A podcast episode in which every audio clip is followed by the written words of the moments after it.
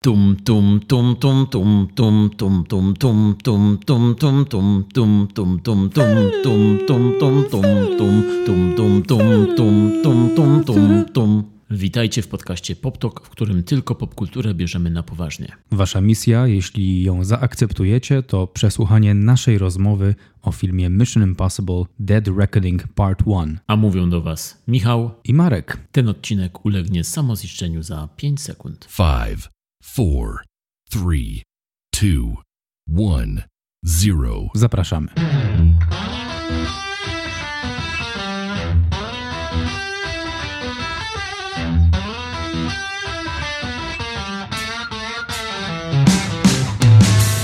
Dzisiaj mała niespodzianka na sam koniec tego nagrania. Czeka na Was bloopers, czyli coś, co nam nie wyszło, wyobraźcie sobie, podczas nagrywania, bo są takie rzeczy, że nam nie wychodzą jednak. Także zostańcie do końca, tam czeka na Was pewna, mamy nadzieję, że zabawna niespodzianka.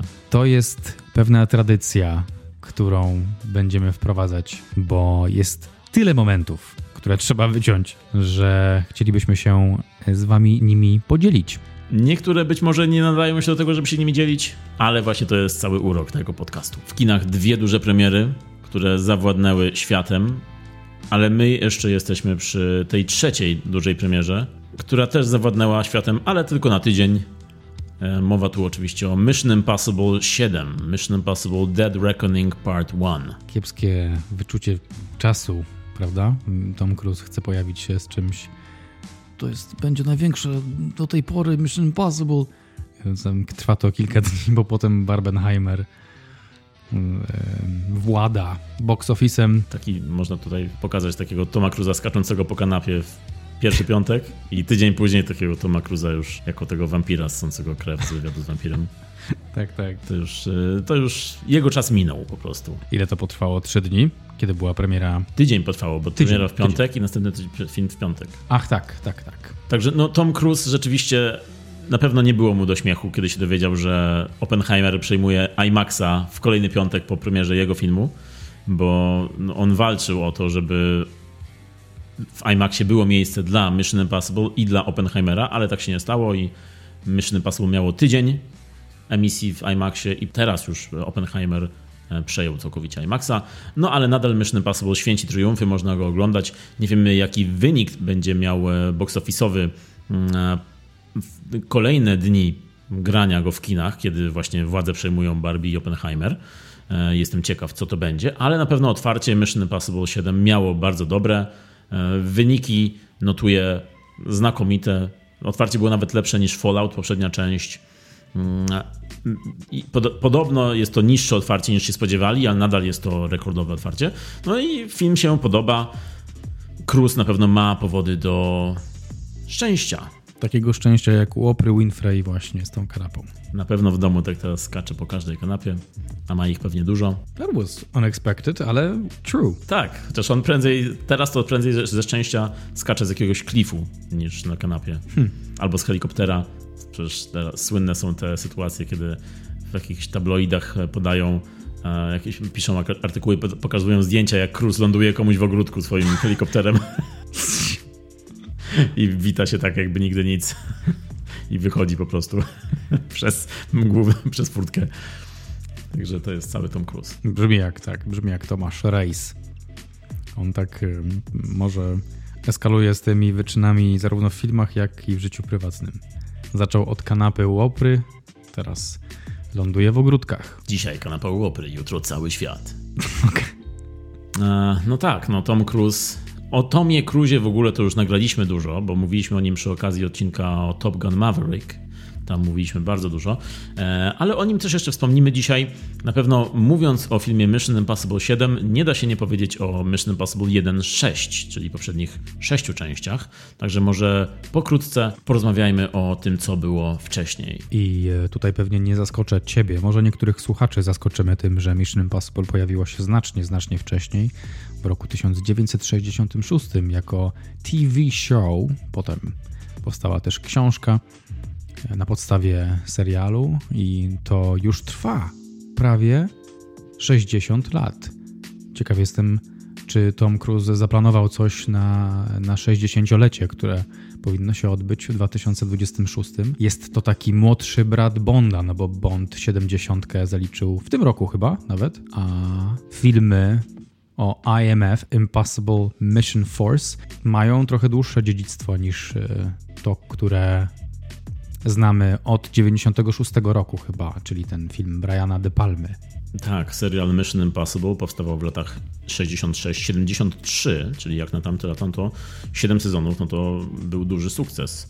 Twórcą jego był Bruce Geller, nie z rodziny Gellerów, tych przyjaciół. To był Ross? Ross, tak? Geller się To nazywał. był ojciec I Rossa, Monica. Bruce Geller. A, no właśnie.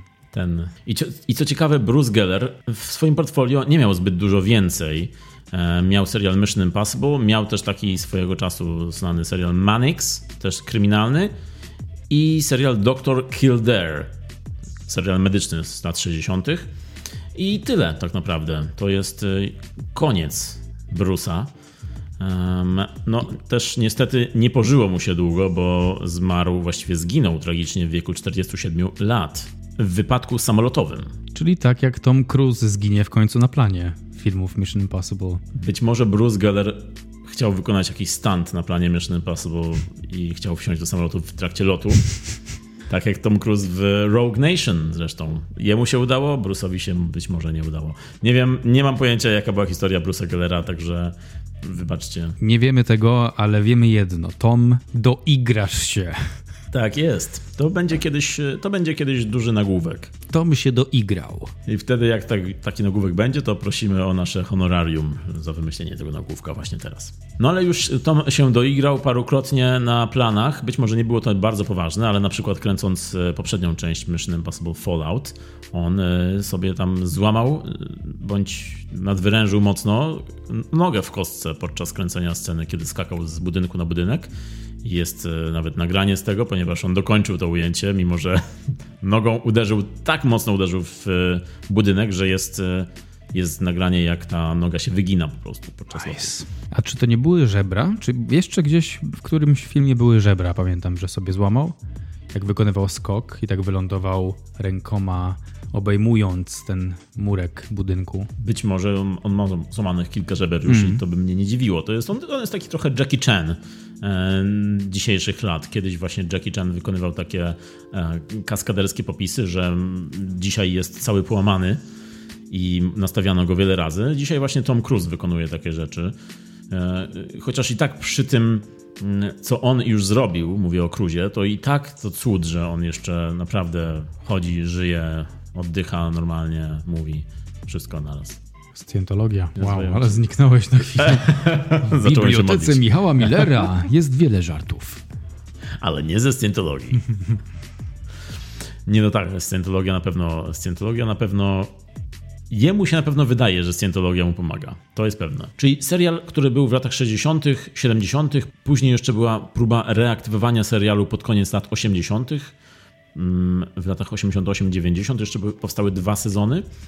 No i później było kilka lat przerwy i serial prawa do serialu zostały wykupione i powstała seria filmów, właśnie 96 rok, to jest pierwszy Mission Impossible, film w reżyserii Briana De Palmy, produkowany przez Toma Cruza z główną rolą Toma Cruza. To był moment przełomowy, myślę też w pewne, pewnego sensu w kinie. E, Pamiętasz, e, nie, ty nie pamiętasz pewnie, kiedy, gdzie byłeś, jak ten film miał premierę. Nie pamiętam, gdzie byłem w tym, jak ten film wychodził, wchodził do kin. Bo to był 96 rok, koniec 96 roku. I ja cię zaskoczę, ale pewnie nie zaskoczę cię, bo wydaje mi się, że kiedyś już opowiadałem tutaj tę historię. Kończyłeś studia wtedy. Zaczynałem e, moją pierwszą e, wizytę w sanatorium. Ach. I właśnie ten żart, kurczę, u mnie, u mnie nie wylądował, bo ja byłem w sanatorium jak miałem kilka lat, bo ja chorowałem jako dziecko. Okej. Ale Prze- rozumiem, że chciałeś powiedzieć pod kątem starego człowieka, tak? Tak, chciałem Teraz powiedzieć pod kątem starego człowieka, ale rozumiem, że ty miałeś mm, przejścia. Doświadczenie szczepańskich wszystko na odwrót się robi. Najpierw wszystkie traumy w dzieciństwie, a na starość y, pielęgnowanie dziecka wewnętrznego. Pański to taki Benjamin Button. Tak? Nie wiem, czy coś z tego w ogóle wejdzie do podcastu. Ale zobaczmy, sprawdźmy. Także 96 rok, ja pamiętam, że kiedyś już opowiadałem tę historię y, tutaj na, y, w którymś odcinku, ale powiem pokrótce jeszcze raz, bo Pamiętam moment, kiedy zobaczyłem zwiastun filmu Mission Impossible w kinie przed innym filmem. Byłem wtedy z kolegą Bartkiem, pozdrawiam Bartka jeszcze raz, bo już kiedyś go pozdrowiłem. A, mówiłeś, teraz już pamiętam. I zobaczyliśmy ten zwiastun i to było takie, po prostu zdmuchnęło nas. Było takie wow wielkie, że nawet nie pamiętam na jakim filmie byłem, ten zwiastun był tak dobry, że pamiętam tylko ten zwiastun. Później już nie pamiętam filmu nawet. I po filmie, kiedy wyszliśmy, Bartek pytał mnie, czy pamiętam jak się nazywa ten film, co ten zwiastun oglądaliśmy na początku, taki super, wow. Czy pamiętam jak się nazywał, żebyśmy obejrzeli go? A ja sobie wymyśliłem, że ten film miał tytuł Johnny Mnemonic. I powiedziałem mu, ej, jestem pewien, że to był Johnny Mnemonic, mówię ci, jest taki film, zobacz go. Wypożyczalni jest nawet. I to w ogóle nie było dziwne, że w kinie reklamowali film, który jest już wypożyczalni za dwa złote do wypożyczenia, ale Bartek poszedł następnego dnia do wypożyczalni, wypożyczył Johnny Mnemonic i dwa dni później przyszedł do mnie i był bardzo zły. Powiem, tak, powiem to tak, był bardzo zły na mnie. Zwyzywał mnie, że jak to mogłem mu powiedzieć Johnny Mnemonic, to jest takie barachło, a to Mission Impossible to... Znaczy nie wiedział jeszcze, że to jest Mission Impossible, ale był zły na mnie, że mu tak powiedziałem. A ja nie myślałem w ogóle, przecież gdybym pomyślał chwilę, to bym wiedział, że to nie był Johnny Mnemonic jednak ten zwiastun w kinie. Hmm. Takie piękne czasy. Bartek to ktoś ważny dla ciebie, no nie? Tak często wracasz do tego w podcaście. Często, bo drugi raz opowiadam tę samą historię. Dokładnie tą samą, w dokładnie ten sam sposób. Jeśli ktoś z was zna Bartosza, Bartosza czy Bartłomieja? Bartosza. Bartosza, przyjaciela Michała Millera z Pietrkowa Trybunalskiego, proszę dajcie znać. Michał wysyła sygnał, że to jest dla niego ważne. I mam dla niego Mission Impossible bądź Johnny Mnemonic do obejrzenia. Możemy oba nawet obejrzeć. Bartek. Bartek, możemy jak oba obejrzeć. Jak coś to... Michał na pewno ma ten film już. Ja już, ja już, już wiem, jaki jest ten tytuł. Bartek, ja już wiem. Also, w tej opowieści bardzo mnie zainteresowało, czemu powiedziałeś barachuo. Bo to, to były lata 90. i chciałem odtworzyć, że tak się wtedy mówiło w podstawówce. Hey, feller! What's that barachuo? Tak się mówiło w podstawówce w Piotrkowie w latach 90. po prostu. To był dziki zachód gramatyki języka polskiego. Tak jest. Bartek, też cię pozdrawiam. Może opowiedziałeś tą historię drugi raz, bo ja poprzedniego nie pozdrowiłem i teraz chciałeś properly send him off. I czekam aż się w końcu odezwie. No ale tak, Mission Impossible pierwsza część to był duży film. E, przez wiele lat to było taki, no, taki niedościgniony wzorzec um, kina akcji szpiegowskiego, a tak naprawdę jest to druga seria idąca równolegle z no, najbardziej znaną, czyli tą, o której wspomniałeś, serii o Jamesie Bondzie, ale jednak jest trochę różnicy między tymi, tymi dwoma filmami, tymi dwiema seriami. No i Mission Impossible to był film, który po prostu każdy znał z tych wyjątkowych setpisów, z tych scen, które pamięta się, nawet jeśli się nie oglądało tego filmu, albo jeśli oglądało się go 30 lat temu, to nadal pamiętamy, jak Tom Cruise zwisał z sufitu na tych linach, albo też jak e, walczył na dachu pociągu i ten helikopter wybuchał w finale. I on, tak, tak. No, sceny, które są kultowe już dzisiaj. Tak, tak, tak. Ten trend zdecydowanie pozostał z tymi filmami. Każdy film ma jakąś taką jedną flagową scenę, przynajmniej, która zostaje z człowiekiem i zachodzi ten człowiek w głowę. What the fuck just happened? Jak on to w ogóle zrobił? I cały szum wokół tego, że Tom Cruise nie ma kaskadera, mimo że Ben Stiller uważa inaczej. Who is Tom Cruise? What is Tom Cruise? Why is Tom Cruise? Pamiętam, że tak porównując filmy o Jamesie Bondzie i Mission Impossible w tamtych latach, no to Mission Impossible dla mnie było, miało, miało, było fajniejsze, że tak powiem już bardzo w taki prosty sposób. 96 rok, czy to była era Brosnana? Tak, to był początek ery Brosnana. 95 rok to był GoldenEye. Brosnan akurat w filmach Bonda mm, możliwe, że najmniej mi się podobał, bo był najbardziej cukierkowy. Taki był fantazy dla mnie ten człowiek najbardziej. No, ja bardzo lubię erę Brosnana, ale rzeczywiście im dalej w erę Brosnana, tym bardziej te filmy są absurdalne. Tam bardziej są tak już naciągane strasznie te, te sceny akcji. A zaczęło się to od tej pierwszej być może byliśmy na GoldenEye teraz, jak mi powiedziałeś o tym, być może widzieliśmy zwiastun Mission Impossible przed GoldenEye, teraz mm -hmm. mi uzmysłowiłeś. Wtedy z tym Bartkiem, tak? Tak, tak, być może tak było, bo to, to ma sens nawet. Bo pamiętam, jak też GoldenEye oglądałem w kinie i pamiętam właśnie pierwszą scenę z Brosnanem, jak on spadał z tej tamy, skakał za samolotem, bo samolot mu zleciał z tamy przypadkiem. Aha, tak, tak. Tak jak się bawiłeś, jak byłeś mały na balkonie i coś ci przypadkiem zleciało z balkonu, to skakałeś za tym. No to tak samo on skoczył z tej tamy za tym samolotem, bo mu zleciał samolot przypadkiem.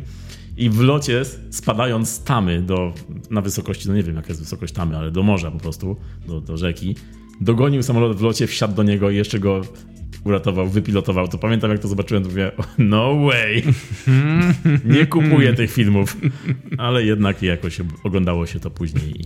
Wolę Johnego Mnemonika. Zgadza się. Zgadza się, tak jest.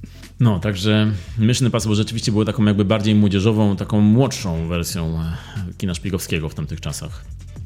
Taki cool bardziej było, bardziej fajne, tak jak powiedziałeś właśnie. Było takie bardziej Pepsi.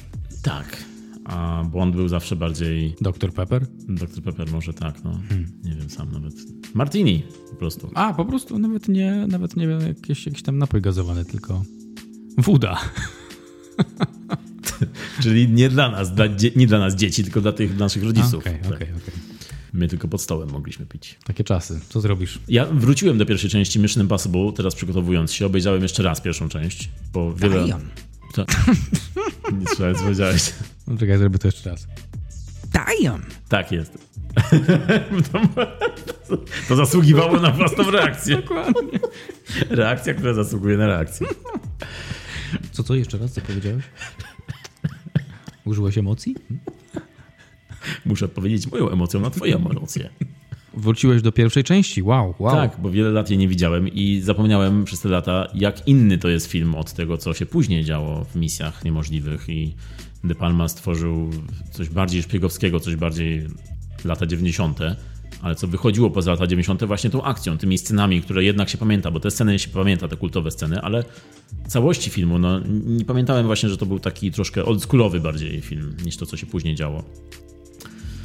E, no, ale De Palma, świetny reżyser, no, człowiek, który potrafił zawsze autorską ręką zrobić takie sceny akcji, że pamiętasz właśnie nie tylko Mission Impossible, ale wiele, wiele innych filmów. Oglądałeś dwójkę Mission Impossible 2? Tak, tak. No w tej drugiej części, jeśli dobrze pamiętam, to było były klify i wspinaczka. I długie włosy. I długie włosy, tak jest. On wtedy wyglądał cool w tych tak. długich włosach. Wszyscy wtedy chcieli nosić długie włosy. I tak, to wspinanie się na klify, w których, sceny, w których zresztą zastępował go kaskader Ben Stiller, czyli Tom Cruise przez Z. I jeszcze słynne były tam e, sceny jazdy na motorze, które mm. Cruise sam wykonywał i on to też, to też był wtedy taki powód do dumy, że mm. Cruise bez kaskadera, on sam jeździ na tym motorze, a te sceny motocyklowe były szalone wtedy, bo w końcu ten film robił John Woo, mistrz kina akcji i człowiek, który tutaj pojechał już na maksa, bo on, on robił w Azji oryginalnie to swoje kino akcji, które później przenosił na ziemię amerykańską, kiedy Hollywood się o niego upomniało i zrobił bez twarzy, e, zrobił tajną broń i zrobił właśnie Mission Impossible 2, a wcześniej jeszcze nieuchwytny cel z Van Damme. No i w Mission Impossible 2 tam są jego wszystkie znaki rozpoznawcze, tam są e, zwolnienia czasu, tam są te gołębie wylatujące, kiedy ktoś idzie i za nim lecą, wzbijają się w górę gołębie. No i są właśnie te szaleństwa takie, bo w tej drugiej części, w dwójce, to pamiętam, że, e, że tamta akcja to była już tak na maksa przesadzona. Te pościgi, te wybuchy i to, co, te walki wszystkie były bardzo, bardzo przesadzone. E, po latach pamiętam tę część jako tą, która mi się tak najmniej podobała, mimo że w tamtych latach, w latach 2000, no to było wow, wypożyczało się to na, na kasecie i oglądało się raz za razem, powtarzało się sceny, bo wyglądały świetnie, ale później jak się je po latach już oglądało i ten cały film się oglądał po latach, no to już to zauważałem, że jednak jest to taka zabawa dziecięca bardziej niż, niż film. No, nadal lubię ten film, tylko że po prostu z tej serii chyba najmniej. Nie wiem jak u ciebie. A film Filmwebie ma straszne oceny ten film Tajna Broń. Prawda? Ej, no może po latach już nie jest taki dobry. Krytycy 4,8 na 5 ocen. No to tak. A, to, no to, mm. ale obejrzałbym. Musimy sobie mhm. kiedyś zrobić taki maraton. Dwie godziny prawie. Wow. 96 rok. Jak to jest? No Mission Impossible 2, 2 godziny 3 minuty. A, o, okej, okay, okej. Okay. Czy podobał mi się ten film? Tak, podobał mi się. Przede wszystkim to jest film, który mam takie wrażenie, że 75% fajności filmu to jest muzyka. I ten Lalo Schifrin, ten kompozytor, który zrobił tą muzykę, to jest, to jest najlepsze, co mógł zrobić. Ten utwór jest cały czas nieśmiertelny, mam taki sam ładunek emocjonalny i jak tylko się pojawia na początku filmu w czołówce, to już jestem on board, już mi się to podoba, już jestem właśnie ciekawy, jaka teraz akcja będzie, co, co tam Tom Cruise i jego ekipa odstawią, co tam to IMF stworzy. W dwójce była jeszcze ekscytacja, w trójce było jej trochę mniej i potem wróciłem do wróciłem na pokład Mission Impossible wraz z Christopherem McQuarrie, jak już się pojawił i zaczął zaczął tworzyć background stories e, tych bohaterów pojawiających się od czwórki. No ale, ale w, na, na, trójce ja, ja, zniknąłem, jak była trójka. Powiem ci tylko jeszcze, że muzyka do dwójki rzeczywiście miałem ją na płycie, ten soundtrack. I też była super fajna. Była super fajna, tak wtedy się mówiło o tej muzyce. Mm. I był tam Kid Rock na tej płycie. Wow. Limp Bizkit zresztą Take a Look Around, przeróbka motywu To jest przecież. z dwójki? To jest z dwójki, że to przeróbka no to motywu Mission Impossible. Mm. I tutaj zgodzę się stuprocentowo z tobą. Ten motyw, no to jest rzeczywiście jedno z szczytowych osiągnięć muzyki filmowej. Powiedziałbym nawet, jak dla mnie, jest lepszy niż motyw z Gwiezdnych Wojen. Oj tak. Taki jest... Zgadzam się. Taki jest energiczny, taki od razu myślisz akcja, od razu myślisz... Tak. Light the fuse, czyli mm -hmm. dźwięk odpalania tego knota. No tak, świetny motyw, no i świetna zawsze jest muzyka w tych filmach. Trójka zresztą, trzecia część, jeśli chodzi o muzykę, no to ja wracam do dzisiaj do, do soundtracku z trzeciej części, którą zrobił Michael Giacchino, nadworny kompozytor J.J. Abramsa, który przejął właśnie serię Mission Impossible w trzeciej części. I ten soundtrack przy, tym, przy tej trzeciej części no jest wow. Um, nawet przeróbka już tego, no ten motyw główny to jest zawsze jednak mniej więcej taki sam. Jest troszkę, troszkę z nim kombinują w drugiej części i w pierwszej tam y, dwie czwarte zespołu U2 pracowały przy tym, żeby przerobić ten oryginalny motyw. Później ten motyw właśnie Jackino zrobił tak bardziej już orkiestralnie. Ale tamten soundtrack jest świetny i od tej pory w ogóle soundtracki z Mission Impossible są bardzo dobre. Muzyka tam jest zawsze super. Pełna emocji i pełna akcji od razu w, sobie. Ale powiem ci, że trójka mnie się bardzo podobała. No widzę właśnie, 8 dałeś na film łebie. Tak, to był moment, kiedy pamiętam jak obejrzałem trójkę i stwierdziłem, wow, w fajnym kierunku poszli. Po dwójce, która właśnie była taka bardziej młodzieżowa, poszli w, w kierunku bardziej mrocznym w trójce, pamiętam tak. I, I ta trójka była taka, że zaczęli dodawać głębi, większą głębię tej historii. No bo w dwójce Ethan Hunt, on tam miał swoją ukochaną, tam zresztą była piękna Tandy Newton, grała jego partnerkę, ale to było takie wszystko powierzchowne, tak sobie w zwolnionym tempie tańczyli mm, do flamenco, tam jest dużo scen flamenco w dwójce i, i muskali się czołami, włosami i tyle. Jakieś tam może spojrzenia takie bardziej czułe, ale w trójce dopiero zaczęło się jakieś, jakieś życie uczuciowe, bo on w trójce przecież ma żonę. E, w trójce pojawił się motyw tego, że Ethan Hunt chce odejść, chce zacząć życie rodzinne i właśnie to staje mu na przeszkodzie w jego, w jego pracy, ponieważ to, że ma żonę, zostaje wykorzystane przez wilena tej historii, a wilenem był tam Philip Seymour Hoffman. Pamiętny wilen dla mnie bardzo, bo pamiętam, no Philip Seymour Hoffman, świetny aktor. Być może postać nie była tam super rozwinięta w trzeciej części, ale no wystarczyło, że on nim był i po prostu pamiętasz tę postać do dzisiaj. Także trójka mnie się bardzo podobała. Trójka, ja zniknąłem, ale nie wiem, ja nie pamiętam chyba tego filmu. Możliwe, że nawet go nie widziałem. Pewnie tak było. Jedynka, dwójka, trójka Marek zniknął ze świata filmów, potem czwórka obejrzana po latach i potem od piątki już z powrotem na kursie. Ale to chyba jest rzeczywiście wymieniane jako, tak jak powiedziałeś, jest, e, jeśli chodzi o rankingi tej serii, to raczej najniżej jest zawsze dwójka, później jest trójka wymieniana, później są właśnie te kolejne części i gdzieś tam właśnie na górze jest jedynka i Fallout, tak mniej więcej razem. E, no bo rzeczywiście moment, kiedy czwarta część się pojawiła, 2011 rok, Mission Impossible Ghost Protocol, to był też świetny film. Świetny film akcji. Brad Bird zrobił go. E, tutaj już Christopher McQuarrie e, był na pokładzie i przerabiał lekko scenariusz. On był znany z tego, że scenariusze do niego trafiały i on wie w jaki sposób przerabiał, poprawiał. No i Ghost Protocol ma przecież też wspaniałe sceny, pamiętne. Chodziło tam o taką najwyższą wieżę, co się wspinał po nią na sam szczyt. Wiz Khalifa? To nie jest raper? Nie, nie, nie, to był ten budynek. Wiz Khalifa, on się wspinał tam na Wiz Khalifa. Still think it's a rapper. Burj Khalifa, mam. Dobra, Burj Khalifa, on się wspinał tam na Burj Khalifa w Zjednoczonych Emiratach Arabskich. Myślę, że Wiz Khalifa jest ok.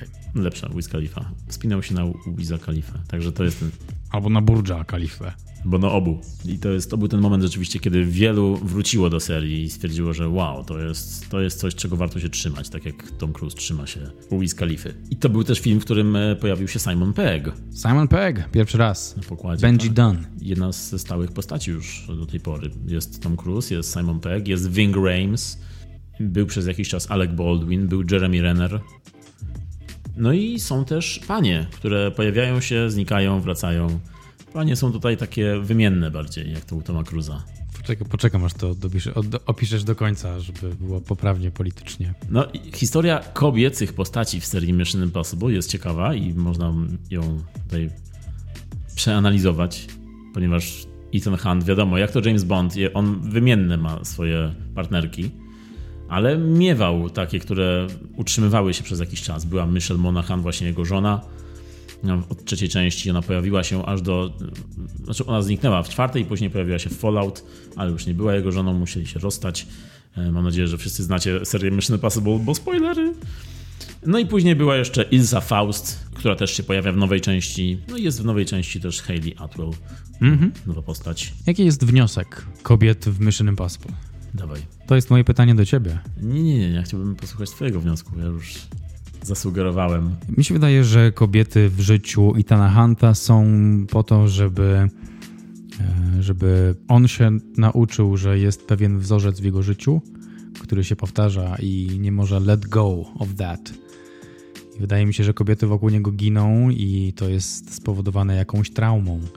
I dlatego się otacza kobietami, które mają, że tak powiem, termin ważności w jego otoczeniu. Tak, to nawet w nowej części jest zasugerowane, że on zaczyna się nad tym zastanawiać, nad tymi partnerkami w swoim życiu. E, No na pewno seria... Finally, dude! 96, 2023, 14 kobiet zginęło. Tom Cruise nadal biegnie po budynku. What the fuck, man? Wait a minute. Wait! Co się stało z moją żoną? No na pewno właśnie te partnerki, e, one nie są aż takie jak w Bondzie, w Bondach, kiedy co film się zmieniały. Tutaj powracają i, i na pewno trzeba przyznać, że są to często silne kobiety, bo są to kobiety walczące w większości. On jednak, e, Cruz w tej serii wybiera i aktorki, które są naprawdę ładne, bo on ma, jeśli on wybiera je, a wydaje mi się jako producent też je wybiera, no to on naprawdę wybiera kobiety piękne, kobiety silne, które w tej serii mają co pokazać, bo i walczą, i strzelają. Wyjątkiem była ta Michelle Monaghan, która była takim, która była subtelną stroną Hunta, która była jego żoną, ona nie miała w sobie właśnie tej waleczności, ale no dlatego niestety musiała zostać odsunięta na, jak się mówi, Na bok. na bok. Tak? To było to? Trzy, trzyliterowe słowo? Oh damn. Oh wow. Tak jest, tak jest, na bok. O to mi chodziło właśnie. To jest to trudne słowo. Nadal się jego uczę. E, Dobrze, to jeszcze co do kobiet w nowej części wrócimy, ale jeszcze musimy powiedzieć, że po Ghost Protocol był, e, była piąta część Mission Impossible Rogue Nation, e, rok 2015, albo też Rogue 2015. O Jezus. I tutaj po raz pierwszy na pokładzie jest już całkowicie Christopher McQuarrie. Napisał scenariusz, wyreżyserował ten film. No i widać od razu, że jest pewna zmiana, zwłaszcza w tym cold openie, w tym e, prologu poprzedzającym mm, kolejną całą akcję, bo jest tutaj mała zmiana w tym, że kiedy Ethan Hunt jakby dostaje powiadomienie o kolejnej misji, odczytuje wiadomość, no to tutaj dostajemy taką wywrotkę, że to wcale nie jest wiadomość od jego przełożonych, tylko od tych złych, którzy chcą wybić tego, ten IMF i chcą zabić Tana Hunta. I on musi tutaj go rogue, czyli musi być tym buntownikiem, musi walczyć ze swoją e, organizacją, ze swoją własną organizacją i nie może się wychylać, musi cały czas uciekać przed e, własnymi ludźmi, którzy go gonią. No i to jest taka zmiana, która dobrze robi tej serii i temu filmowi. Rogue Nation nadal jest to dobry, e, bardzo dobry film. I po Rogue Nation nastąpił chyba szczyt serii, czyli kolejna współpraca z Christopherem McQuarriem Mission Impossible Fallout 2018 rok. No i niesamowite osiągnięcie kina akcji i kina w ogóle. Ja pamiętam, że przez cały film, przez cały Fallout siedziałem po prostu z rozdziawioną buzią i tylko wzdychałem, jak oni to zorganizowali. Autobusy jakieś popostawiali czy co. To cytat nie z tego filmu. Pamiętasz Fallout? Oczywiście, to jest jedyna część, którą zapamiętam na zawsze. Dokąd? Do, do Alzheimera na pewno. Re rewelacja. Rewelacja film. Cały czas siedziałem wpatrzony w ekran. Byłem nieustannie pod wrażeniem wszystkiego. Jest to dla mnie najlepsza część. Ehm, Na pewno najlepsze Mission Impossible. Tam było tyle rzeczy różnych, fajnych, tyle zabiegów i nawet w scenariuszu nie oszukano mnie i się zaskoczyłem. I, I te sceny akcji, które tam się pojawiły, y, sekwencja z helikopterami, no coś pff, wow. Wow. Jest to kino totalne. Po prostu jeśli ktoś lubi kino akcji, no to chyba nie można lepiej trafić niż właśnie na Mission Impossible Fallout. Tam jest wszystko w tym filmie po prostu. Oprócz Kena i Barbie. Oprócz, mimo że Tom Cruise to trochę taki Ken, Trochę tak. ale no Ken nie walczy raczej. On raczej jeździ na rolkach. Tak, Ken is Knuff. He is enough. Yeah. Także no, po Fallout była wysoko zawieszona poprzeczka, kiedy tworzyli Dead Reckoning i kiedy ogłosili, że Dead Reckoning, siódma część, będzie tak naprawdę dwiema częściami, czyli Dead Reckoning Part 1 and Part 2. Makes sense. Ostatnio w ogóle jest to bardzo częsty zabieg. Tak. Co jest grane? To jest jakaś nowa moda e, w Hollywood. Po pierwsze pewnie dlatego, że więcej zarobią, bo dzielą jeden film na dwa i dwa razy tyle zarabią, zarabiają, wiadomo. No i też e, historie mogą pogłębić, powiększyć, rozszerzyć.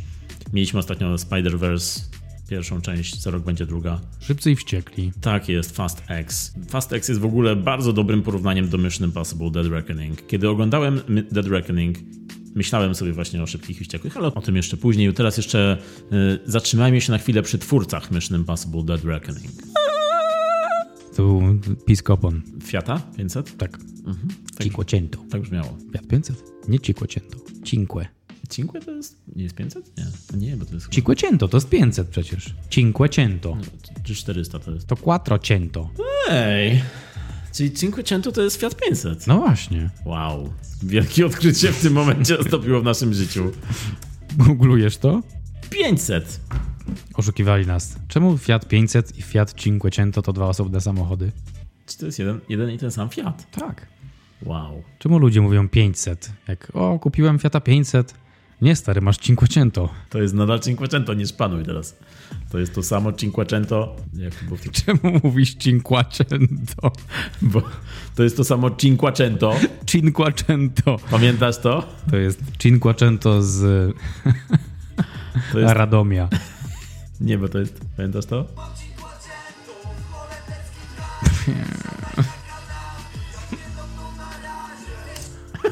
To jest to samo. Cinquecento, co mają w holenderskim gazie i siadaj na kanapie.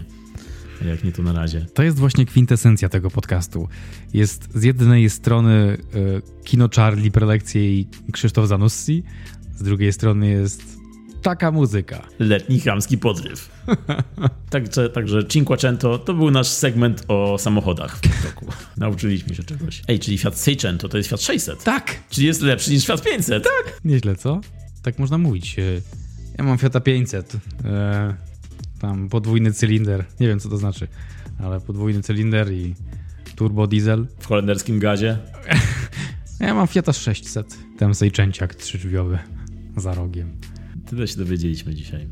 Myślę, że możemy tutaj kończyć już ten odcinek. Bo... Myślę, że możemy zaparkować. Dobrze, skoro zaparkowałeś ten z piskiem opon przy twórcach, no to może zacznij. Tom Cruise i Christopher McQuarrie to jest, to jest posh English. I'm pretty sure, że tak się nie wymawia jego nazwiska. McQuarrie. Myślisz, że też jest Brytyjczykiem? Na bank. Każdy był at some point Brytyjczykiem z nich. Fun fact. Fun fact. Wow, ale poleciałem. No, co tam? Fun fact. Christopher McQuarrie jest Amerykaninem e, urodzonym w... Słupsku. To by było. Urodzonym w New Jersey, ale w swojej młodości przeprowadził się, wyjechał ze Stanów i przeprowadził się do Australii. Może nie jest w takim razie w ten sposób czytane jego nazwisko, ale blisko. Rym, rym, uwaga. Alarm, alarm. Aż tak dobry ten rym nie był, żeby miał swój jingle, ale okej. Dziękuję. E, No i w Australii, kiedy mieszkał przez e, dosyć krótki czas, to wyobraź sobie, że podjął się w 86 roku pracy jako asystent w katolickiej szkole Christ Church Grammar School. Asystent do, to the regional manager? Do czego asystent? On mówi tylko, że pracowałem jako asystent. That's so shady. Bardzo, bardzo dookoła myślę poszedł tutaj. Pracowałem jako asystent w takiej korporacji. Nie, nieważne, chcę robić filmy. Tak wpisał w CV. Katolicka szkoła, praca asystent. I y, wytrzymał tam tylko 9 miesięcy, bo go wyrzucili z tej szkoły i z tej pracy. Czyli, czekaj, wytrzymał, czy oni wytrzymali? No, oni z nim wytrzymali. On tam mieszkał w tej szkole na co dzień, pracował. Mówi, że nie, nie robił za dużo, pewnie dlatego go wyrzucili, ale no, ciągnęło go w kierunkach religijnych, katolickich. I po tych 9 miesiącach, kiedy go wyrzucili, on wtedy tułał się po okolicy, podróżował autostopem. E, przez 3 miesiące w ten sposób e, żył, po czym wrócił do rodzimych Stanów, gdzie złapał pracę i tutaj Kolejna shady praca, bo mówi, że pracował w agencji detektywistycznej, czyli z asystenta w szkole katolickiej do detektywa. I tam już wytrzymał dłużej, bo pracował 4 lata i rozwiązał w tym czasie 6 śledztw. Tak on twierdzi przynajmniej. Okej, okay, okej, okay, ale w ogóle, dobra, jest to dziwne i shady, ale czemu w ogóle sabotujesz moją opowieść o Christopherze? Bo zaczynaliśmy o tym, jak się wymienia jego nazwisko. A ty mi tutaj wylatujesz z listą osiągnięć albo, albo podejrzanych aktywności. To był tylko fun fact, ale fun, masz wow. rację. On się trochę rozwinął, ten fun fact. Was that fun though? Pracował w szkole katolickiej jako asystent i potem rozwiązywał swoje własne zbrodnie. Zamykał je po prostu. Jako nierozwiązane je zamykał, żeby przestali go ścigać. Chciałem go porównać do Ethana Hunta w tym momencie, bo... A on był takim, nie wiem właściwie na czym polegały te zbrodnie, być może to było... I think you do. Asystent w szkole katolickiej? Hmm. Ale tak, e, kontynuuj Marek. W takim razie Christopher McQuarrie, jak już e, ustaliliśmy, myślę, że Chris by to docenił, że tak wypowiadam jego nazwisko, a potem bym go zaprosił do Soho w Londynie na drinka. Jest alternatywna wymowa, ponieważ e, Aha zwracają się do niego na planie, zwłaszcza Tom Cruise zwraca się, zwraca się do niego na planie. Nie wiem, zwraca? Tak. That's funny. And cute. Po, zwraca się do niego McQ. Okej. Okay. Czyli jak trochę jak James Bond miał swojego Q. Dokładnie. To ten jest jego McQ. Tak. Jest to cool, nie powiem. Jest to na pewno nazwa burgera. Mm, tak, tak, jest. Jest e, Tom Cruise and McQ. Cruise and McQ. Agencja detektywistyczna Cruise and McQ. Listen, friend. Kid. We gotta solve this case. We got a case on our laps. No, no, no. We got a muck case. Trąbka w tle. McQuarrie i Tom Cruise to jest jakiś w ogóle świetny team i nawet sam Simon Pegg określa ich jako John Lennon and John McCartney. Paul McCartney. Paul McCartney, okej. Okay. Nie, nie, zostaw to. Zostaw to. Zostawię to. To tylko dwóch najsłynniejszych ludzi na świecie. To jest to, jest to, to samo. Paul i John. Był Jan Paweł II, John Paul. Dlatego, Właściwie wiesz... John Paul II to było na cześć Beatlesów. Tak. Jan Paweł II przyjął swój pseudonim na cześć Beatlesów. Fun fact. Fun I fact. pracował w kościele katolickim jako asystent. Nie wiem, czy wiecie. To the regional manager. to the Vatican. Bardzo dzisiaj jest rzetelnie, powiedziałbym, u nas. Same rzetelne informacje, sprawdzone źródła. Także Jan Paweł McCartney, tak? Jan Paweł McQ w ofercie śniadaniowej. Wow. Ja bym poszedł do takiego baru, który proponował takie burgery. Poproszę jednego Jana Pawła McQ. Ale się spociłem. Wow. Z frytkami. Przepaliły mi się diody od improwizacji, już muszę przestać. A na deser e, poproszę kremówki. On jadł kremówki, prawda? Tak, tak. Paul McCartney jadł kremówki. Jan, Jan Paul. Tak. Anyway. anyway. Fun fact. Paul McCartney i John Lennon, takich określa Simon Pegg, bo zauważył, jak bardzo dobrze się uzupełniają i oni nad tymi scenariuszami pracują razem od kilku lat i, i modyfikują te scenariusze razem i nawzajem się inspirują po to, żeby powstał taki film, jaki potem widzimy na ekranach. Simon Pegg też porównywał Mac McCartneya. Wow, okej. Okay. Wow. Simon Pegg porównywał ale McQuarriego do Edgara Wrighta, z którym częściej pracował w przeszłości. Porównywał ich style i mówił, że McQuarrie, McQ, if you will, Ma, tak jak trochę już powiedziałeś, taki styl, że on dostaje scenariusze i je sprząta, układa je, jest bardziej spontaniczny, podczas gdy u Edgara Wrighta wszystko musiało być tak, jak było zaplanowane przed kręceniem, tak musiało być odegrane i nagrane. Głównie dlatego, że Wright był um, fanem przejść, określonych przejść. Te przejścia musiały wyglądać tak, jak były ustalone. A na planie filmów Mission Impossible z Cruzem i McQuarrie jest więcej improwizacji.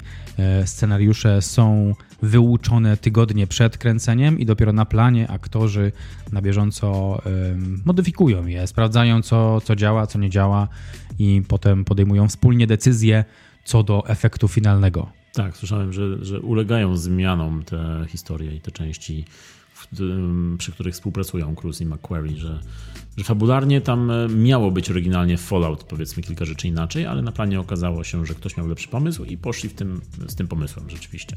Także są tacy elastyczni pod tym względem i tworzą bardzo dobry duet twórców, a ich współpraca zaczęła się od filmu Valkyria 2008 rok i tam McQuarrie produkował, napisał scenariusz, e, reżyserował ten film Brian Singer, który dzisiaj jest już skancelowany twórca X-Menów i który zresztą, Brian Singer, zaczynał i tworzył kilka filmów razem z Christopherem McQuarrie, bo McQ swoją pierwszą pracę filmową zaliczył właśnie z Brianem Singerem przy filmie Public Access, film z 1993 roku, film bardzo mało znany, taki thriller, dramat który wygląda dzisiaj na bardzo telewizyjną robotę, taką sztuczną, przegadaną dosyć, ale w swoim czasie, w 1993 roku, ten film zdobył nagrodę na przykład na festiwalu Sundance, Grand Jury. Grand, Grand Jury, Grand, Grand, The Grand Deja Vu. Zdobył nagrodę jury, right? Yeah, we. Festiwalu w Sundance mm, do podziału razem z innym filmem. E, ten film po latach się bardzo źle zestarzał, dlatego on nie jest nigdzie dzisiaj za bardzo dostępny, on nie, nie figuruje jakoś mocno w filmografii ani Singera, ani McQuarriego. Za to drugi ich wspólny film, czyli Podejrzani, 95 rok, klasyka, The Usual Suspects. Essa. Film, który do, przyniósł McQuarriemu Oscara za scenariusz. I to już jego drugi scenariusz. Dwa lata po pierwszym on już ma Oscara, także widać było, że tutaj jest już wielki talent mm, się nam szykuje w świecie kina. No i świetny film Podejrzani, wymieniany jako jeden z topowych scenariuszy wszechczasów. Z czym się zgadzam, bo pamiętam jak mnie zaskoczył i zszokował ten film, kiedy go pierwszy raz oglądałem. I rola Spaceya w tym filmie i jego postać. Wow. Wow. No i później po tym filmie Podejrzani McQuarrie właśnie zaczął poprawiać scenariusze, zaczął dostawać różne teksty pracował jako taki ghostwriter, czyli on nie był wymieniany w napisach, ale, ale poprawił m.in. tekst do X-Menów Briana Singera, usunął swoje nazwisko z napisów. Poprawił też, y, trafiły też do niego takie scenariusze jak Batman i Robin. Nie wiem, co on tam poprawił, ale chciałbym wiedzieć, jak wyglądało zanim to poprawił. Sutki. You know what this needs. Dopisał w każdej scenie tylko tutaj dodać sutki na kostiumie. Poprawił dalej y, film Wolverine, poprawił World War Z, poprawił Turystę, czy też film z Gwiezdnych Wojen Rogue One. Kiedy jesteś tak duży, że ludzie wspominają, jakie teksty poprawiłeś. Ciekawe, czy ktoś kiedyś będzie wymieniał, ile maili poprawiłem współpracowników. Poprawił maila do CEO, poprawił maila do postu na Jamerze, posta, poprawił Siebie też... teraz w tym momencie? na antenie, poprawił sobie koszulę, gdy bardzo tego potrzebował, ale też wtedy, kiedy tego nie potrzebował. Jest, chciałbym przeczytać tę książkę. To jest That's... bardzo nietypowa biografia. Bardzo nietypowa. Coś mi się wydaje, że to byłaby bardziej autobiografia. Po prostu takie podpunkty. 98 stron, taki, taki pamphlet. Nie jestem zazdrosny, nie, nie, nie jestem też zawistny. Nie jestem zawistnym człowiekiem. Uważam, że to super, że taki sukces osiągnął tuż po pracy asystenta w szkole katolickiej. Ale zobacz, on szkoła katolicka, Tom Cruise, szkoła scjentologicka i jednak jakoś współpracują ze sobą. Ciekawe. Ciekawe. Ale za to rok 2000 Christopher McQuarrie postanowił pójść w reżyserię, bo to był jego debiut reżyserski, film Desperaci, The Way of the Gun. Sensacja bardzo dobra, ale zapomniana kompletnie, z Benicio del Toro, Ryanem Philip. Film, który dawno temu oglądałem na odkodowanym HBO. Wracamy do tematu odkodowanego HBO, proszę Państwa. Ale dzisiaj bez opowieści już będzie. E, Desperaci bardzo dobry polecam, gdyby ktoś mógł go gdzieś dorwać, a ciężko go dzisiaj dorwać, no to warto, warto obejrzeć. Wróciliśmy do momentu, kiedy McQuarrie i Cruz spotkali się przy okazji realizacji filmu Valkyria, filmu wojennego o zamachu na Hitlera, gdzie Cruz był niemieckim bohaterem z przypaską na oku, nie jego codzienna rola. Film nie był zbyt dobrze przyjęty rzeczywiście ale rozpoczął właśnie wieloletnią współpracę. McQuarrie wspomina, że był to moment, kiedy on chciał zostawić Hollywood, chciał odejść z biznesu i to właśnie moment spotkania Cruza, to, że się tak porozumieli, dobrali, to był e, motywator, żeby został w tym, żeby robił dalej, żeby szedł dalej ze swoimi filmami i scenariuszami. I mówi, że właśnie spotkali się we właściwym momencie, bo wtedy potrzebował partnera, który przypomni mu, o co tutaj w tym wszystkim chodzi. I nim właśnie był Tomasz Reis, tak? Zgadza się. Okay. No i później McQuarrie właśnie został zatrudniony do poprawek przy Ghost Protocol, a rok później, w 2012 roku, już wyreżyserował i napisał ich kolejny wspólny projekt, czyli Jack Reacher. Pierwszy z y, dwóch części, jak do tej pory, o Jacku Reacherze, w których Cruz gra właśnie tytułową postać. No ale McQuarrie i Cruz dalej współpracowali. 2014 rok Na skraju jutra, Edge of Tomorrow, wspaniały film. Także kolejna świetna współpraca. Później był e, Mission Impossible Rogue Nation i później zeszliśmy w dół, bo była kolejna ich współpraca, to był film Mumia z Tomem Cruzem, który zaliczył wielką wpadkę. To było z Christopherem McHugh? Tak, jego scenariusz, e, nie jego reżyseria, ale Tom Cruise w głównej roli. Film, który miał rozpocząć Dark Universe i go jednocześnie zakończył. Ledwo rozpoczął Dark osiedle. Tak, na pewno światła na niejednym osiedlu wysiadły wtedy. Dark Neighborhood. Mommy Neighborhood. Mommy. Czemu to brzmi jak mamusia? Mumia, jak jest po angielsku, jak tak, powiedział? Mami, dobrze. Mami. Tak, tak, jak, tak jak mamusia.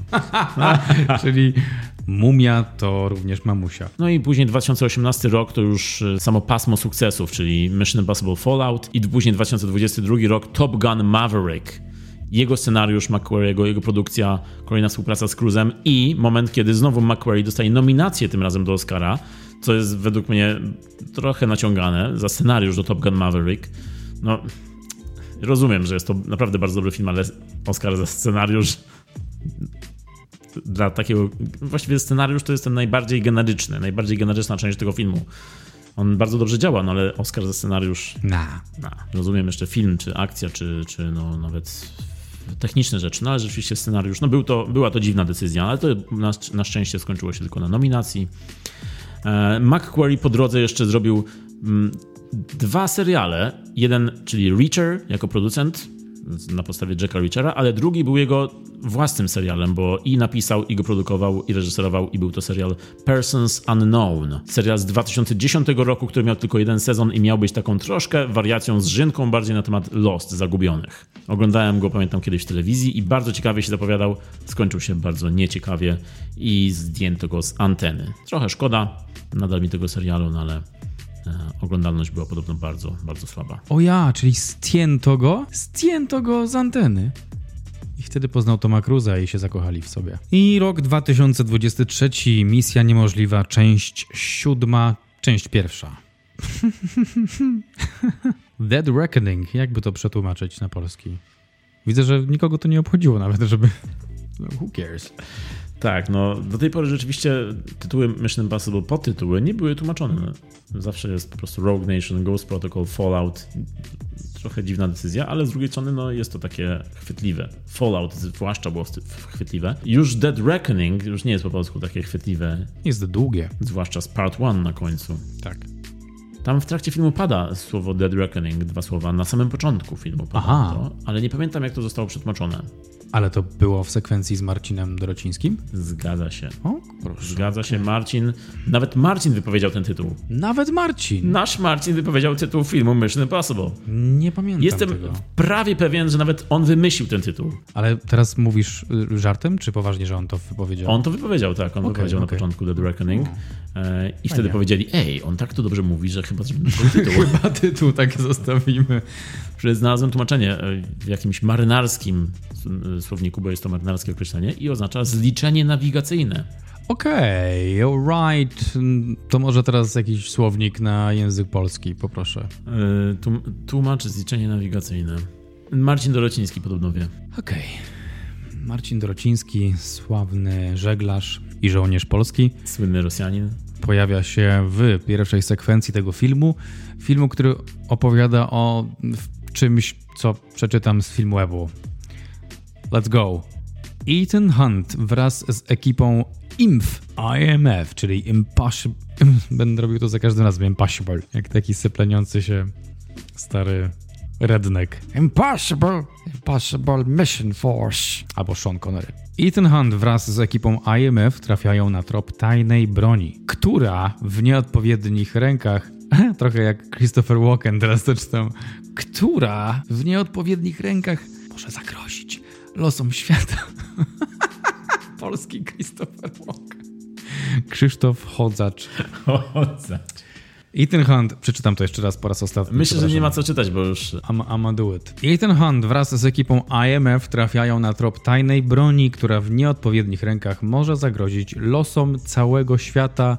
Yo, yo, yo, madafaka. Madafata bardziej by pasowało, ale nie miałoby sensu.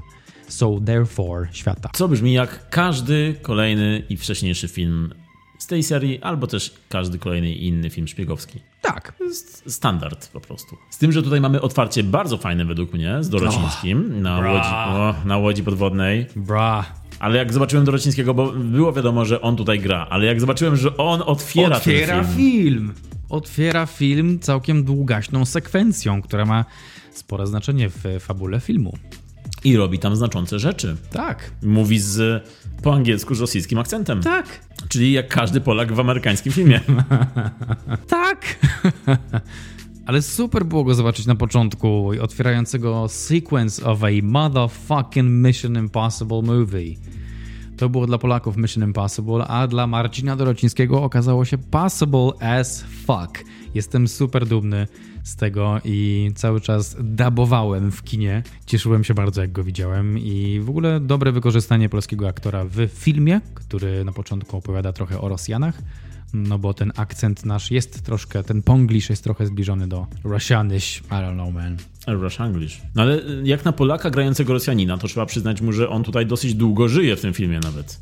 Tak. Ja myślałem, że będzie krótka, króciuteńka rola, ale tutaj on kilka dobrych minut gra. Nie, to jest, to jest, to było zaskoczenie. To było, I nawet wiesz, co było jeszcze większym, większym zaskoczeniem dla mnie? Coś, co pojawiło się w trakcie filmu, jak złapali tą Hayley, tą Grace, ona mm, grała postać o imieniu Grace, tą um, złodziejkę. Ona miała wiele paszportów i nie wiem, czy widziałeś, ale był paszport Rzeczpospolitej Polskiej. Zgadza się, też to zobaczyłem. Coś I tak powiedzieć właśnie. To tak troszkę tak do przesady, tak okej, okay, we get it. Ma też polski paszport, czemu pokazujecie to siedem razy w kolejnych ujęciach? Po prostu bardzo, bardzo im Polaków. zależało. Bardzo, bardzo widzę, że Polacy u nich są topowy naród. Nie wiem o co chodzi, ale mam pewną swoją teorię. O, to ja powiem ci jeszcze jedną rzecz o tym, bo Dorociński otwiera ten film. W trakcie filmu jest polski paszport mm, pokazywany dosyć właśnie obszernie. That's two. Tak. I trzecia rzecz mm. jest taka, że ten film miał być kręcony w Polsce. Okej, okay, to już jest trochę That's, that's a stretch. Naprawdę. I teraz nie żartuję sobie. Scena finałowa, kiedy jadą pociągiem. Tutaj oczywiście, teraz tak, spoilery. To miał być łódź hojny. Spadochron z tego, z budyneczku, gdzie te panie...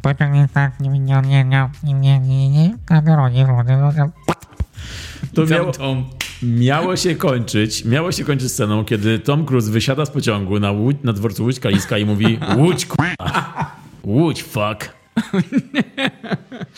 Myślę, że byłby wtedy zachód słońca, on by wyszedł i byłoby hmm, hmm, hmm, hmm, hmm. Znaczy, najpierw byłoby fucking Łódź i potem i muzyczka się przerywa i nagle jakiś żółt do niego podchodzi. Ej, kierowniku! kierowniku. Tak by było. Myślę, że to, to by była najbardziej realistyczna część tego filmu.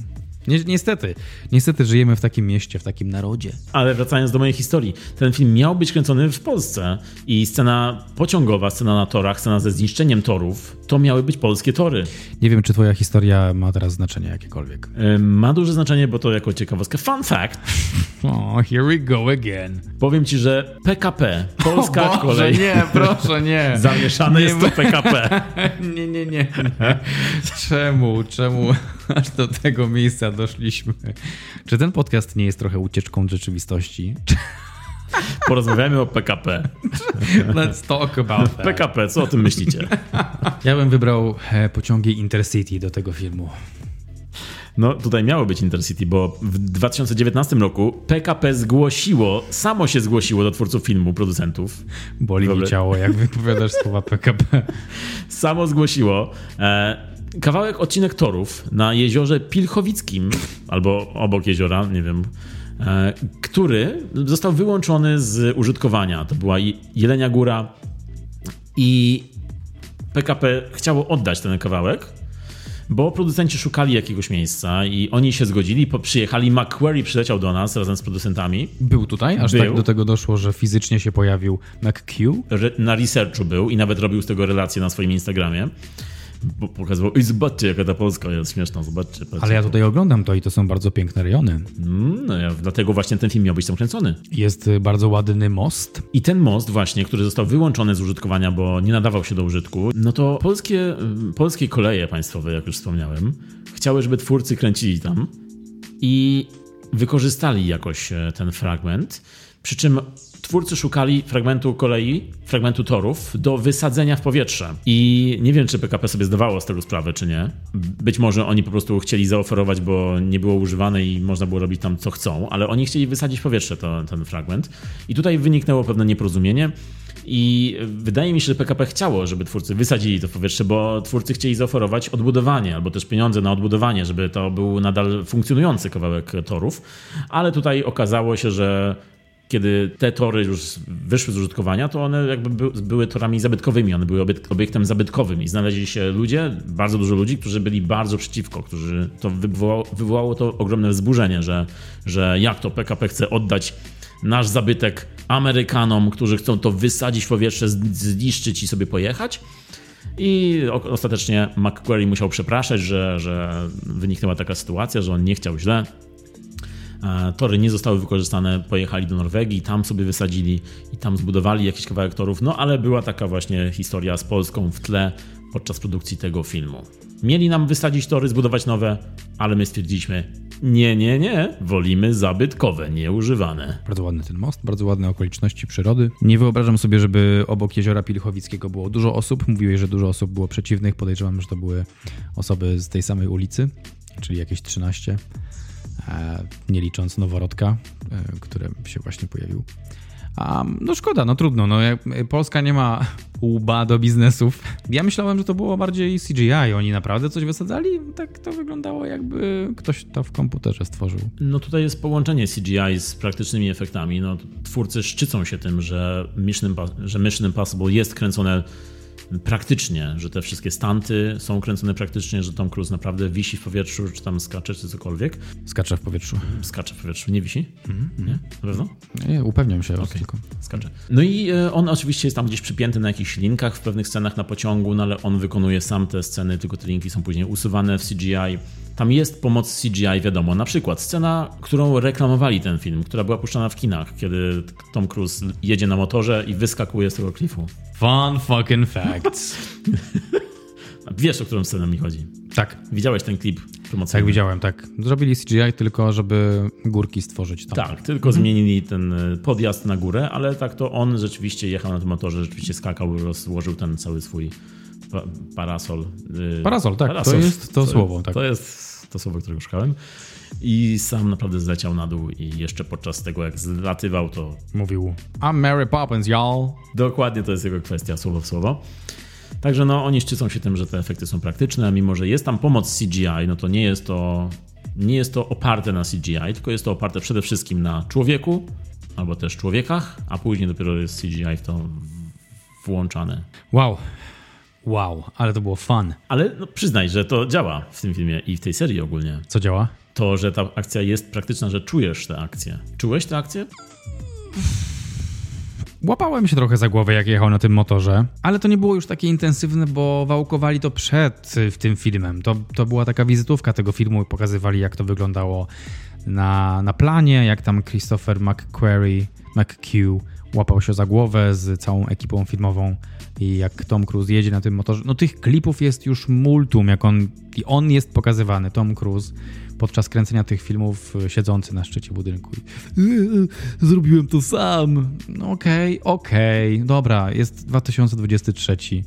Cool, jesteś, jesteś szalony i szanujemy to i za to cię zapamiętamy, jesteś super, ale jakby, czy to, czy to potem jak oglądam film, to nie mam elementu zaskoczenia, tylko o, to zrobił, no tak, przecież był w reklamie Mastercard. Nie wiem, jakoś tak łapałem się za głowę y, z podziwu, byłem pełen podziwu, że, że, że, że to oglądam w kinie i on naprawdę skacze na tym motorze. Czy, czy naprawdę nie było innej drogi? Tutaj I mean, really? chodzi ci o kwestię scenariusza i Tak, wyborów scenariuszowych. Tak, tak, tak. Wiesz co? nie było innej drogi może. Te kwestie zostawiłem za drzwiami sali kinowej. Okej. To są kwestie, których w ogóle nawet staram się nie poruszać już. Ale, ale jakbyś teraz miał poruszyć, jakby teraz ktoś przyszedł, jakby Christopher przyleciał do Polski i powiedział, dam ci 3 miliony dolarów za poruszenie tej kwestii, to byś, to co byś powiedział? To, to, to nie było innej drogi? Jedziesz na motorze w górach. No ja to bym zawrócił i wrócił do domu pewnie w tym momencie, ale... POV. Michał Miller jedzie na motorze na górach.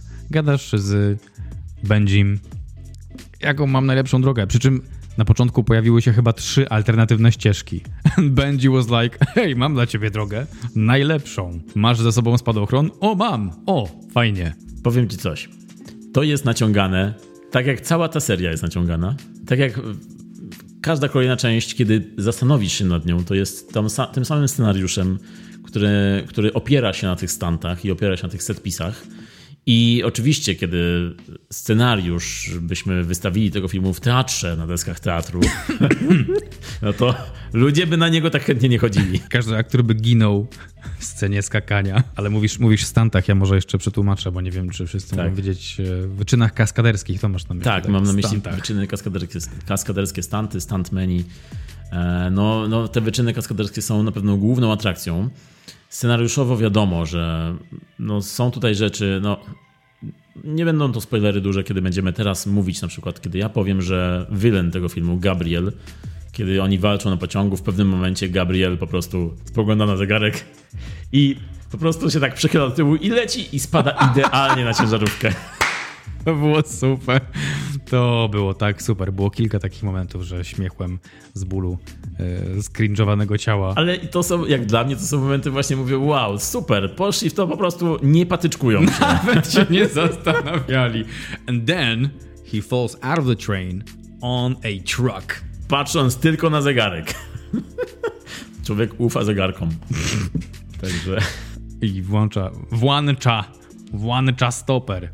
I- No to było niesamowite, wow. To okej, rozumiem, że masz też podejście takie, że to nie, nie można analizować scenariusza. No trochę tak, trochę tak e, zaimprowizowałem, chciałem wejść w to, ale faktycznie zgadzam się z tym. Nie, ale- ale- Nie, nie, to nie jest, to nie jest na pewno ta strona, to nie jest to kryterium. Tak, ale To jest to jest słuszna, klimax. słuszna rozmowa, słuszny temat, bo rzeczywiście, kiedy ja na przykład byłem młodszy i gdybym jako O! młodszy człowiek, a, panie, O! panie, kiedy ja byłem młodszy, Kapelusze słomkowe, zapach truskawek z pola. no to kiedy ja bym oglądał ten film no, kiedyś, no to na pewno kiedyś bardziej zwracałem uwagę, uwagę na to jako bardziej taki purysta, że nie, nie, nie, wszystko musi się kleić, łączyć, musi mieć sens, ale po latach stwierdziłem, fuck it, nie o to tu chodzi. Jest to przyjemność i jest to naprawdę rozrywka, którą zrobili na wysokim, wysokim poziomie. I tutaj wchodzimy w teren, o którym wcześniej wspominałem, czyli oglądając Mission Impossible Dead Reckoning Part one. Myślałem sobie o serii Szybcy i Wściekli, o filmie Fast X, który niedawno, niedawno omawialiśmy. Zwłaszcza oglądając scenę w Rzymie. Tak, też o tym myślałem. Po prostu Wait a minute. Co tutaj? Ktoś chyba się nie wystrzelił Czy oni jakoś czeka, czekali w kolejce? czekali tak. aż tamci, ej, wyn, kończ, bo my musimy wjeżdżać do Rzymu. Tak, to, to nie zabierajcie tej, tego planu, to my sobie tutaj wiecie. Zostawcie kamerę, oświetlenie już Tak. rozstawione, my sobie będziemy wiedzieć, co zrobić. Jak, a jak wy to zrobiliście? Też tyłem zjeżdżaliście po schodach? Ty, Christopher, to, bo oni też to robią. To, co, to wiesz co, to my może Fiatem 500, bo oni czymś innym, no nie? Tak, tak, oni chyba Mustangiem. No to nie, to my Fiatem 500 zrobimy, żółtym, żółtym. Słuchaj, Chris, McHugh, słuchaj, oni mieli wielką bombę, która za nimi toczyła i ich goniła jeszcze. Idioci, to się nigdy nie sprzeda. Ej, McHugh, oni mieli wielką bombę, a my mamy tylko kajdanki, którymi jesteśmy spięci. Wiesz co, damy dziewczynę, która was goni samochodem policyjnym, takim większym, uzbrojonym. I, I to będzie wam- nasza kula, to będzie nasza bomba. Tak, tak. I damy wam Fiata 500 i git. tak, tak, to zadziała. Nie zauważą. Ale właśnie myślałem o, o, o tym porównaniu, jakim rewersem w Szybkich i Wściekłych jest ten film. Bo w Szybkich i Wściekłych, Fast X, scena w Rzymie była tak absurdalna, że po prostu kompletnie się jej nie czuło na poziomie emocjonalnym albo na poziomie... To była bardziej taka zabawka, którą oglądałeś z różnych stron, świeciła się fajna, była, pośmiałeś się. A w Mission Impossible ta scena była naprawdę zrobiona bardzo dobrze i była zrobiona z zachowaniem, wiadomo, w ramach gatunku, z zachowaniem jako takiej e, fizy fizyki, czy tam z zachowaniem jakichś zasad. Tutaj było, no, chociażby to, że Cruz tutaj pokazywał swoją stronę, jakby swoją słabszą stronę. On tutaj nie był taki, że wszechmogący, wszechwiedzący, wszystko mu się udaje. On tutaj się mylił, um, wjeżdżał w ścianę Fiatem 500 przypadkiem W skutery. w skutery, nie szło mu trochę. Trochę taki gapa z niego był momentami tutaj.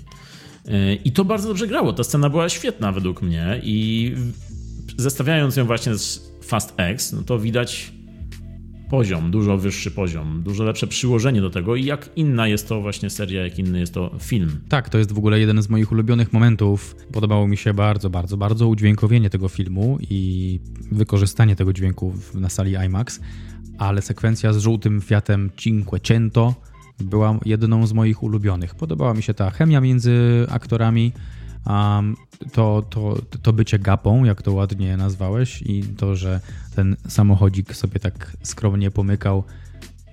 Przyjemne bardzo to było doświadczenie kinowe. No także chciałem tutaj powiedzieć, że te, to jest takie dwa bieguny kina akcji, Szybcy i Wściekli i Mission Impossible. Nadal są to dwa bieguny, które lubię, ale jest to całkowicie inna akcja.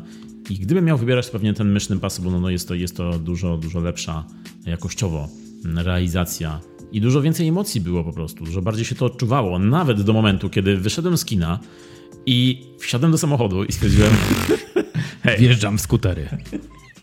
Naprawdę poczułem się, mam ochotę teraz być kaskaderem. Bo Jechałem, na szczęście nikogo nie było, bo była noc i po prostu zrywnie bardziej zauważyłem, że jadę i włączyłem sobie jeszcze muzykę z Mission Impossible. wiem, wiem, A potem sobie zrobiłem w domu dom z koca i krzeseł. I udawałem, że jestem w bazie. dlatego dzisiaj jestem w kajdankach tutaj, jak nagrywamy. Nie no, super, super. Fajnie, że taki miał efekt na ciebie film. To znaczy, że zadziałał na ciebie, na pewno bardziej niż na mnie. Mm, Ale to, to przyda, podając takie przykłady, jak chociażby scena pościgu, to się nie dziwię, bo miało to swój efekt. Bo słuchaj, Marek, to jest jednak 163 minuty filmu.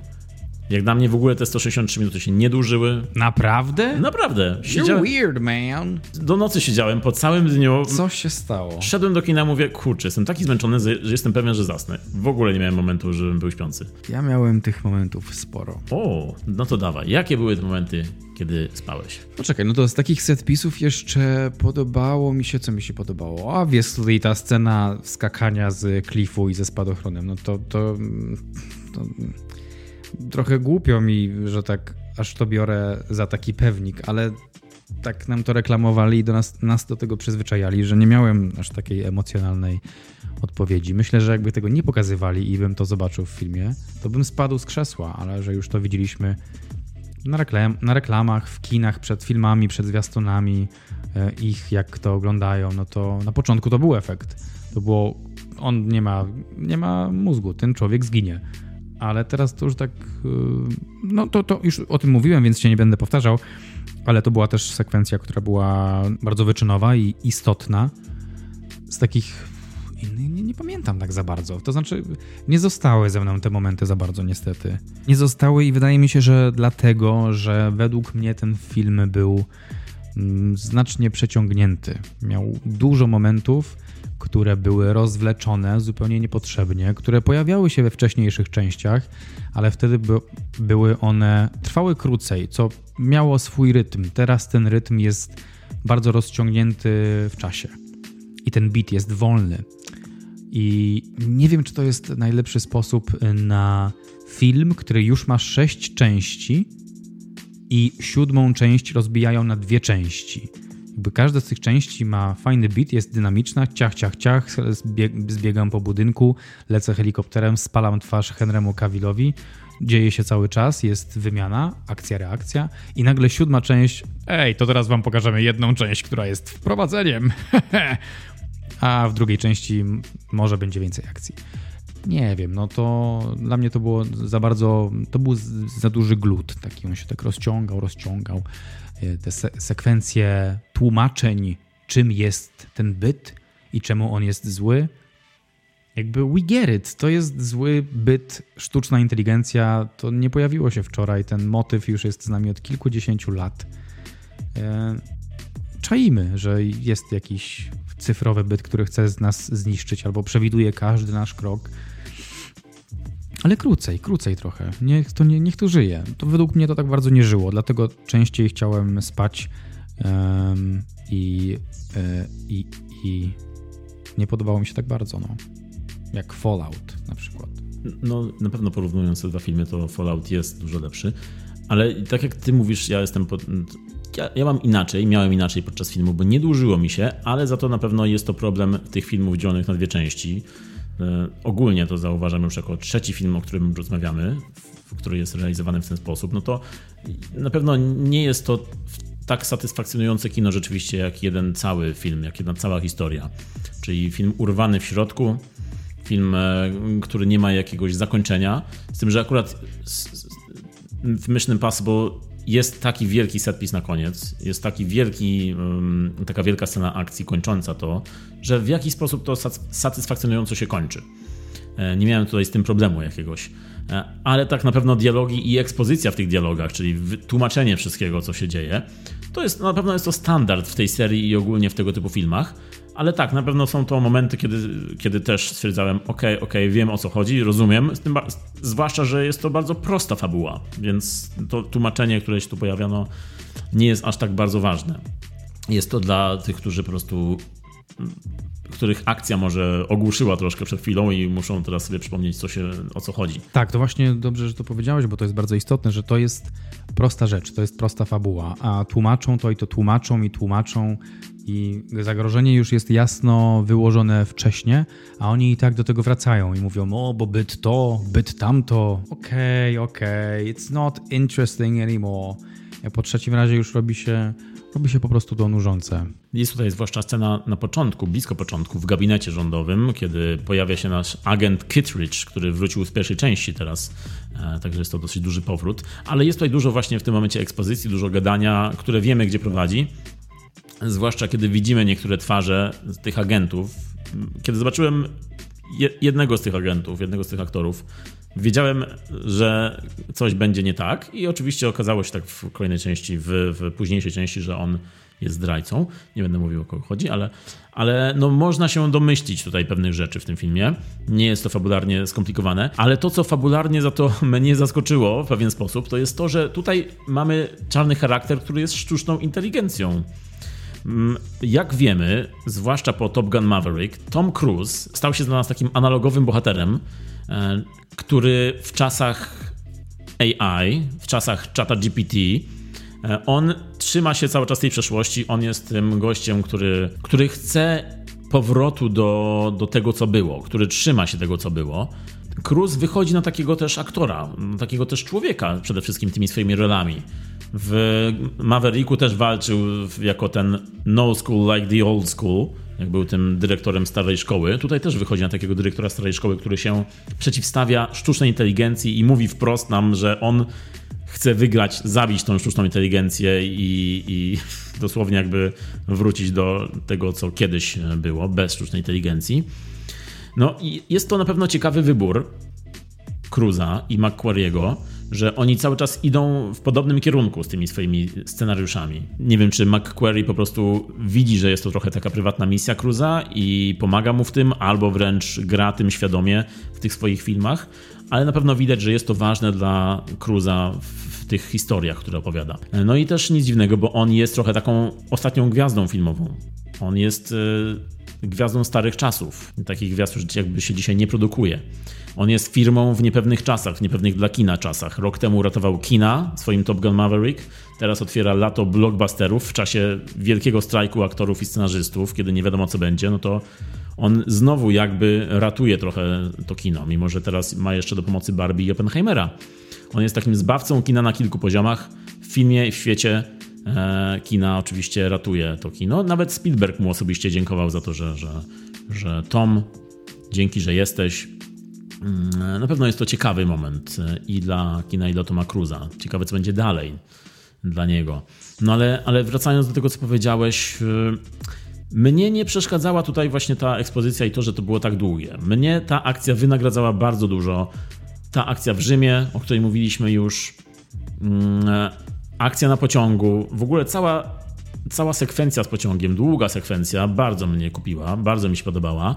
To, jak ta scena się kończy, jak wydłużają tą scenę, bo ta scena jest wydłużana dosyć, dosyć mocno, ale tak wydłużana, że chciałem jeszcze więcej, kiedy oni starają się uratować z tego pociągu. Pod sam koniec filmu mówię tutaj. Mnie się bardzo podobało to, kiedy oni walczyli o życie i to, jak to było zrobione. Okej, okay, okej. Okay. Removing Michael from Friends.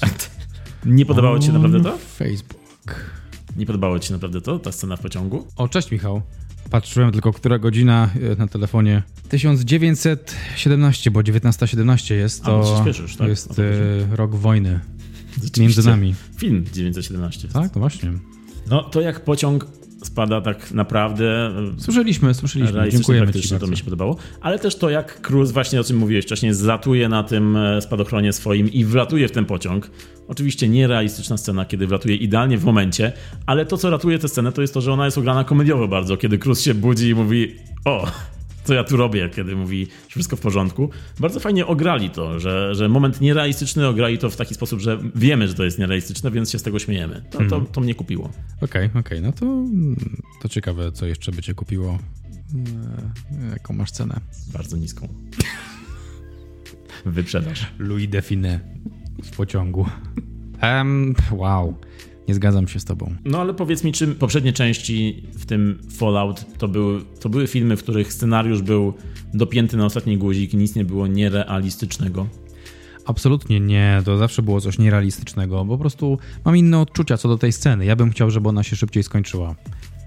Ty chciałeś, żeby trwała jeszcze dłużej, czerpałeś z tego taką przyjemność, to była rozrywka. Dla mnie to było, to było trochę nudne. Może miałem taki dzień, że po prostu było, rzeczy były nudne.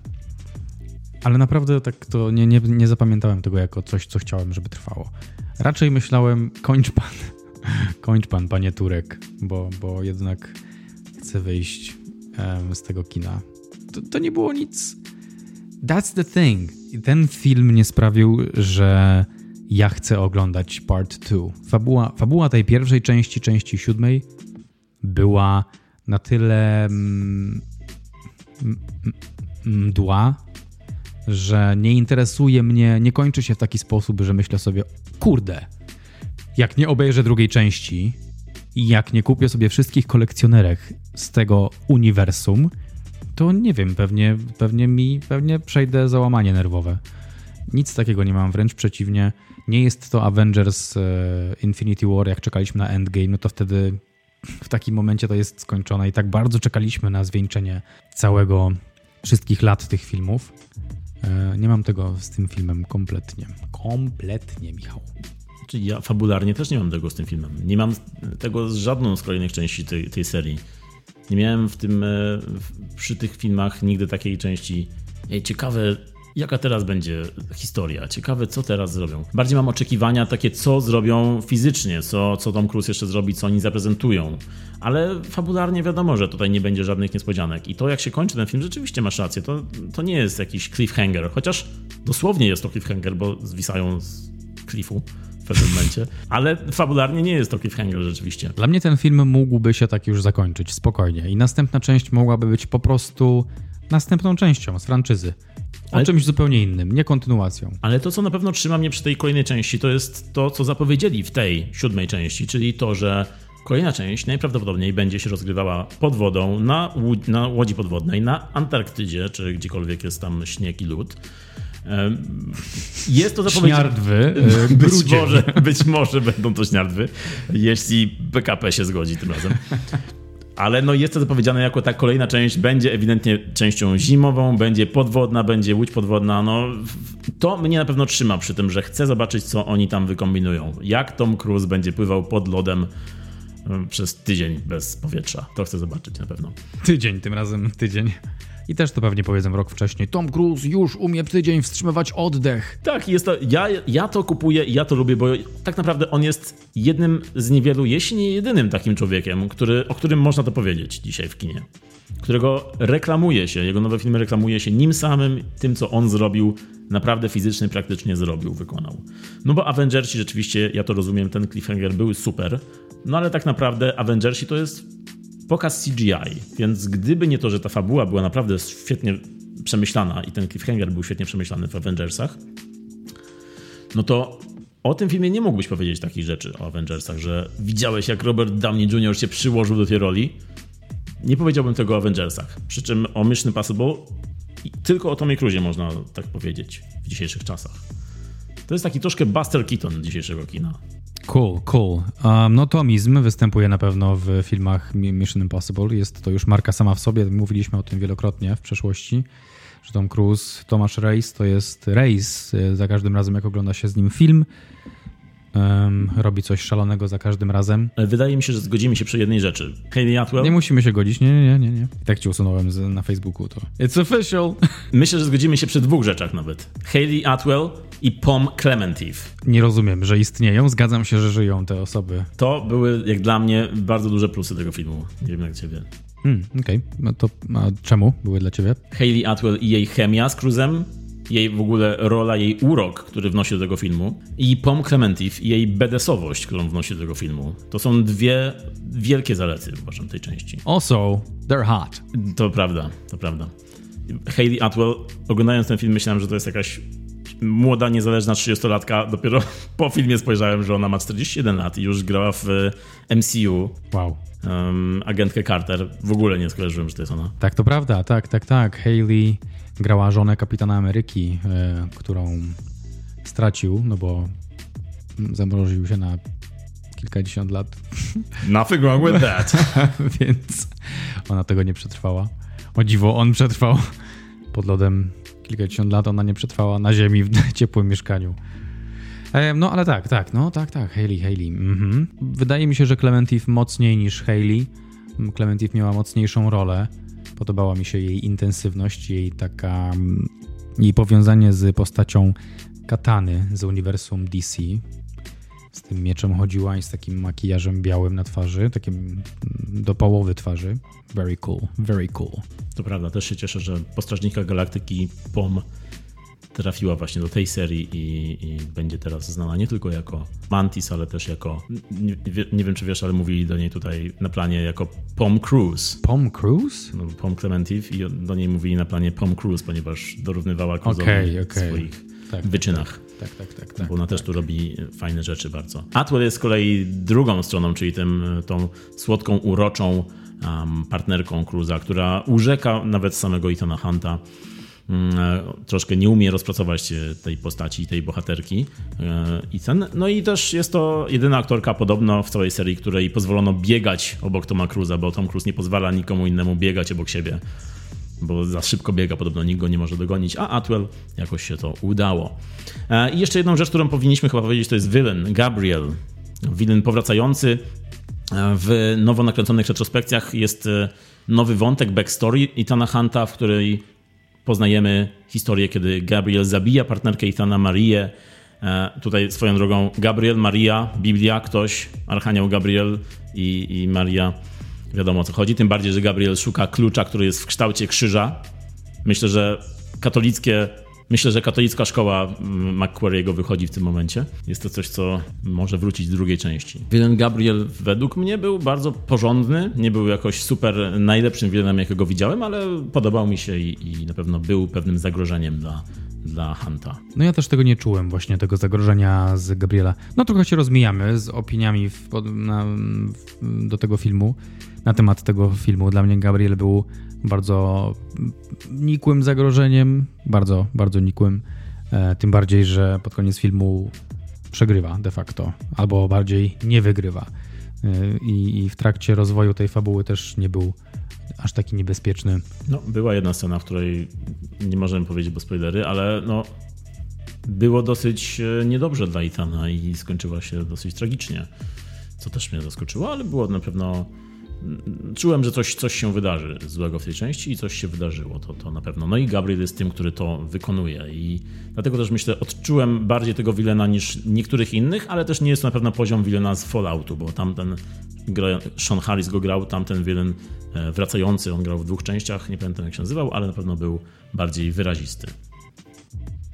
Tak, zdecydowanie. W, we franczyzie Mission Impossible ta postać była bardzo intensywna i niebezpieczna, bo był bardzo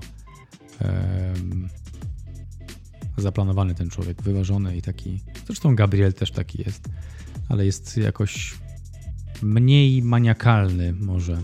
Bardziej jak myślę o wilenach, takich antagonistach, to na przykład z serii Jamesa Bonda bardzo mi się podobał Javier Bardem mm, pod kątem niebezpieczeństwa. Przy nim czułem, że, że coś że coś pójdzie bardzo mocno nie tak. To prawda, Bardem jest dla mnie jednym z topowych wilenów e, kina. Tu się zgadzam.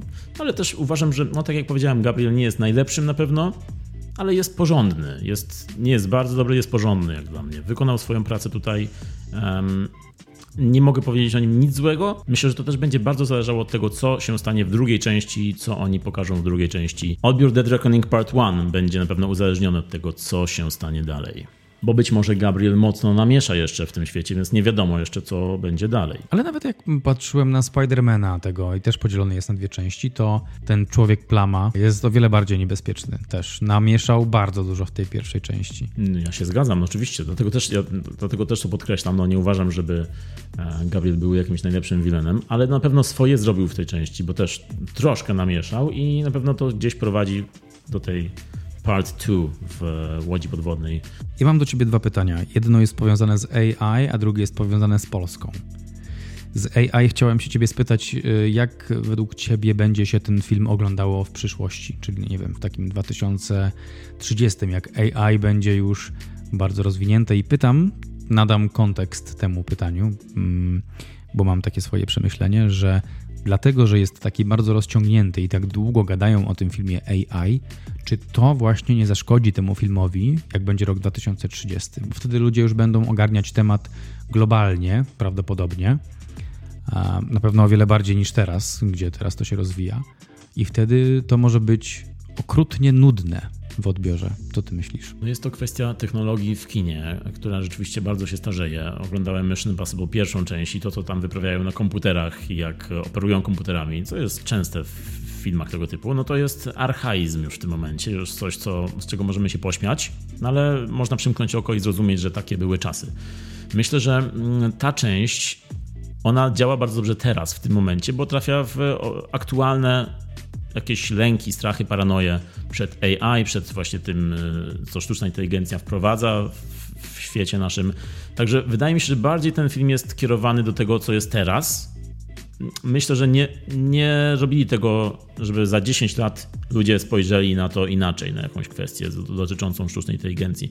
Bo tak jak sugerujesz pewnie w pytaniu, za 10 lat ten film może być troszkę archaiczny, i tutaj nie mówię o filmie, tylko ogólnie o podejściu do sztucznej inteligencji. Być może się to za rok, dwa zmieni w coś kompletnie innego. być może właśnie za te 10 lat już e, będziemy wiedzieć dużo więcej niż oni w tym momencie, no ale jest to, jest to coś, co jest naturalne, wydaje mi się. I coś, co tak jak oglądając właśnie pierwszą część Mission Impossible, myślę, że nie będzie mi przeszkadzało, bo jest obudowane dobrym filmem i dobrą akcją i będzie pewnie można jakoś przymknąć na to oko. A ty jak uważasz? Chyba, że po prostu AI zdominuje świat i zabierze nam dostęp do kina i komputerów i będziemy bateriami. Wtedy Tom Cruise będzie się z nas śmiał. Myślę, że to też, że ten film wyszedł trochę później niż powinien przez pandemię, to pewnie pewnie mógłby być lepszy czas, lepszy okres na wprowadzenie tego filmu jeszcze przed czatem GPT, który no, rozwija się bardzo intensywnie od początku tego roku, ale jakby Mission Impossible wyszło troszkę wcześniej, to to, to by wydaje mi się może lepiej działało, bo bylibyśmy jeszcze przed tymi wszystkimi narzędziami, które pojawiają się wraz z technologią sztucznej inteligencji, która no de facto była udostępniona wszystkim ludziom. Jest to też taki jeden wielki eksperyment, ale to udostępnienie dzieje się dopiero w tym roku, więc wydaje mi się, że jakby wcześniej się pojawił, to mógłby mieć lepsze wejście jeszcze. E, uważam, że ten film będzie straszliwie stary za, za 10 lat i trochę winie te przeciągnięte sceny tłumaczenia tego, co się dzieje i kim jest. Y, jak dla mnie ten film już był stary pod tym kątem. Tak mocno stary, no bo, no bo tu nie było nic zaskakującego, to był byt. To, było, to była sztuczna inteligencja. Ziom. Francuskie kino noir w latach 60. pokazywało e, taką właśnie sztuczną inteligencję, która, nie wiem, zarządza miastem, czy, czy zna wszystkich obywateli, wie kto jest kim i e, był, był nawet film Alphaville, tak? Dobrze mówię? Alphaville to był, to jest bardzo stary temat i przedstawienie go w tak długi sposób, rozciągnięty, przegadany, dla mnie już jest e, stary. Rozumiem o co ci chodzi, z tym, że wydaje mi się, że tutaj Cruz specjalnie szedł w takie podejście, ponieważ Cruz ma tutaj symbolizować taki old school właśnie, ma symbolizować starą szkołę i to jest film skierowany bardziej do starszego odbiorcy. To nie jest film młodzieżowy, wydaje mi się. I Cruz jako bohater właśnie ten analogowy, on symbolizuje tutaj tę część widowni, która może spojrzeć na to i powiedzieć ha, Tomek, masz rację, rozumiem cię. Wiem jak to jest tą ta sztuczna inteligencja w dzisiejszych czasach to rzeczywiście tylko utrapienie. Oczywiście mówię tutaj z przymrużeniem oka, ale no, Cruz tutaj symbolizuje właśnie takie troszkę starsze podejście i dlatego myślę, że ten film tak wygląda, bo to, to, to nie ma być e, coś na... To jest bardziej Bond, czyli e, tak jak Daniel Craig symbolizuje bardziej starą szkołę, tak samo Ethan Hunt w tym momencie już symbolizuje starą szkołę. Um, to nie jest młodzieżowy agent, to nie jest agent Cody Banks. Szacunek dla tych, którzy oglądali agenta Cody'ego Banksa ale myślę, że nie przeszkadza mi to w tym momencie, bo mówisz, że gdyby wyszedł troszkę wcześniej, wydaje mi się, że teraz nadal jest jeszcze taki aktualny ten temat. Teraz strajki scenarzystów, aktorów, one poruszają bardzo mocno temat sztucznej inteligencji wykorzystanej w kinie, tego, że sztuczna inteligencja zabiera ludziom pracę i myślę, że troszkę ten nastrój jest tak budowany przeciwko temu AI często, zwłaszcza ludziom wiesz, w pewnym wieku już, którzy nie, nie, potrafią z tego korzystać w taki sposób. I właśnie Cruz ma symbolizować troszkę takie podejście i, i ten film ma być takie trochę, to ma być takie trochę podejście, że tak jak Top Gun Maverick, tak? Niebezpieczne jest, y, że trochę niebezpiecznie jest iść w tym kierunku. To ma być taki przekaz. I też oczywiście jest to odwieczny motyw. Wybór czy przeznaczenie. Odwieczny motyw już nawet w Matrixie wiadomo, y, najbardziej klasyczny. E, tak samo tutaj jest. Czy inteligencja decyduje za ciebie? Czy inteligencja zna każdy twój ruch? Inteligencja to co brzmiało jak, jak klasa, klasa społeczna. społeczna tak. Czy sztuczna inteligencja decyduje za ciebie, zna każdy twój ruch, zanim go wykonasz? Czy ty jesteś w stanie przezwyciężyć tą sztuczną inteligencję? Także jest tutaj to poruszone i to będzie rozwinięte w drugiej części. Także rozumiem o co ci chodzi, ale mnie to nie przeszkadzało i nie zastanawiałem się nad tym, jak to będzie za 10 lat, bo na pewno się takie filmy starzeją po, po dekadzie. To, to prawda. Ale one są bardziej kierowane do teraz. No powiedziałbym, że troszkę się zastanawiałeś, bo dałeś odpowiedź na to pytanie. A propos wyboru czy przeznaczenia, to mam jeszcze jedno pytanie. Co z tą Polską w tym filmie? Czemu pokazywali Polskę tak wyraźnie? Po co te siedem ujęć na paszport? Czemu aż tak? No ja mam już jedno wytłumaczenie, które wcześniej zasugerowałem, czyli po prostu chcieli, dałoby się troszkę tak, wiesz, podlizać, troszkę pokazać, że no, przepraszamy was Polacy, chcieliśmy wam wysadzić most, to troszkę was teraz ugłaszczemy tym, że pokażemy i Dorocińskiego i wasz paszport w filmie. Zrobiliśmy źle. Także takie troszkę przymilenie się Polakom. Oczywiście tak kompletnie nie było na pewno, ale to, to jest moja wersja. Czy moja... oni potrzebują się nam przymilać? Wiesz, no teraz takie czasy są, że chcą troszkę Europę wesprzeć, tym, tych biednych Polaków. Tak mi się wydaje, że od jakiegoś czasu pojawiamy się w tych mediach jako Polacy, przyjaciele Stanów Zjednoczonych czy to na, na koncertach e, wokaliści zagraniczni, amerykańscy śpiewają z wokalistami polskimi na scenie, czy, czy ten Joe Biden odwiedzający Polskę i mówi, mówiący, że jesteśmy w tym razem. I ten Dorociński otwierający film, hollywoodzki film, zarabiający w box office tyle hajsu, co jest w ogóle super. Ja tutaj nie zabieram y, naszemu Marcinowi sukcesu, bo uważam, że to jest ogromny sukces, tylko bardziej te ujęcia paszportów jakby okej, okay, kaczajmy, to jest, no rozumiem, że to są paszporty polskie. Są jakby, to jest jeden pakiet. Jest e, Joe Biden i w pakiecie z Tomem Cruzem razem idą. Jak już, jak już jakiemuś krajowi chcą przypodobać, to zawsze jest Joe Biden i Tom Cruise razem działają. I jeszcze pewnie Harry Styles śpiewający po Tak, tak, tak. Watermelon Poland, hi! Coś, no coś mi tutaj, coś, coś, ten kierunek jest taki dla mnie... Ej, tego nie było tak dużo wcześniej. Czemu tak jesteśmy teraz to o co chodzi? Szykują się kolejne zabory, chcą nas włączyć w terytorium no Stanów. To, ja już myślę tym, tym umysłem e, e, z, za, zatrzymanym na rozbiorach i tym, co się dzieje teraz na świecie i myślę sobie, fuck, czy oni chcą nas trochę wziąć w szranki takie pod kątem tej sytuacji obecnej, czy, czy, to, jest, czy to jest zamykanie zachodniej części świata, też tak e, filmowo, no bo filmy kreują rzeczywistość i filmy wielokrotnie mówią prawdę i mm, kto wie, może tak ogromny film, nawet rozrywkowy, jak film akcji gatunkowy, którego nie bierze się na poważnie, uważam, że każdy film ma w sobie jakąś tam, jakiś element prawdy. Czemu w Indiana Jonesie pojawiają się naziści cały czas jako przeciwnicy?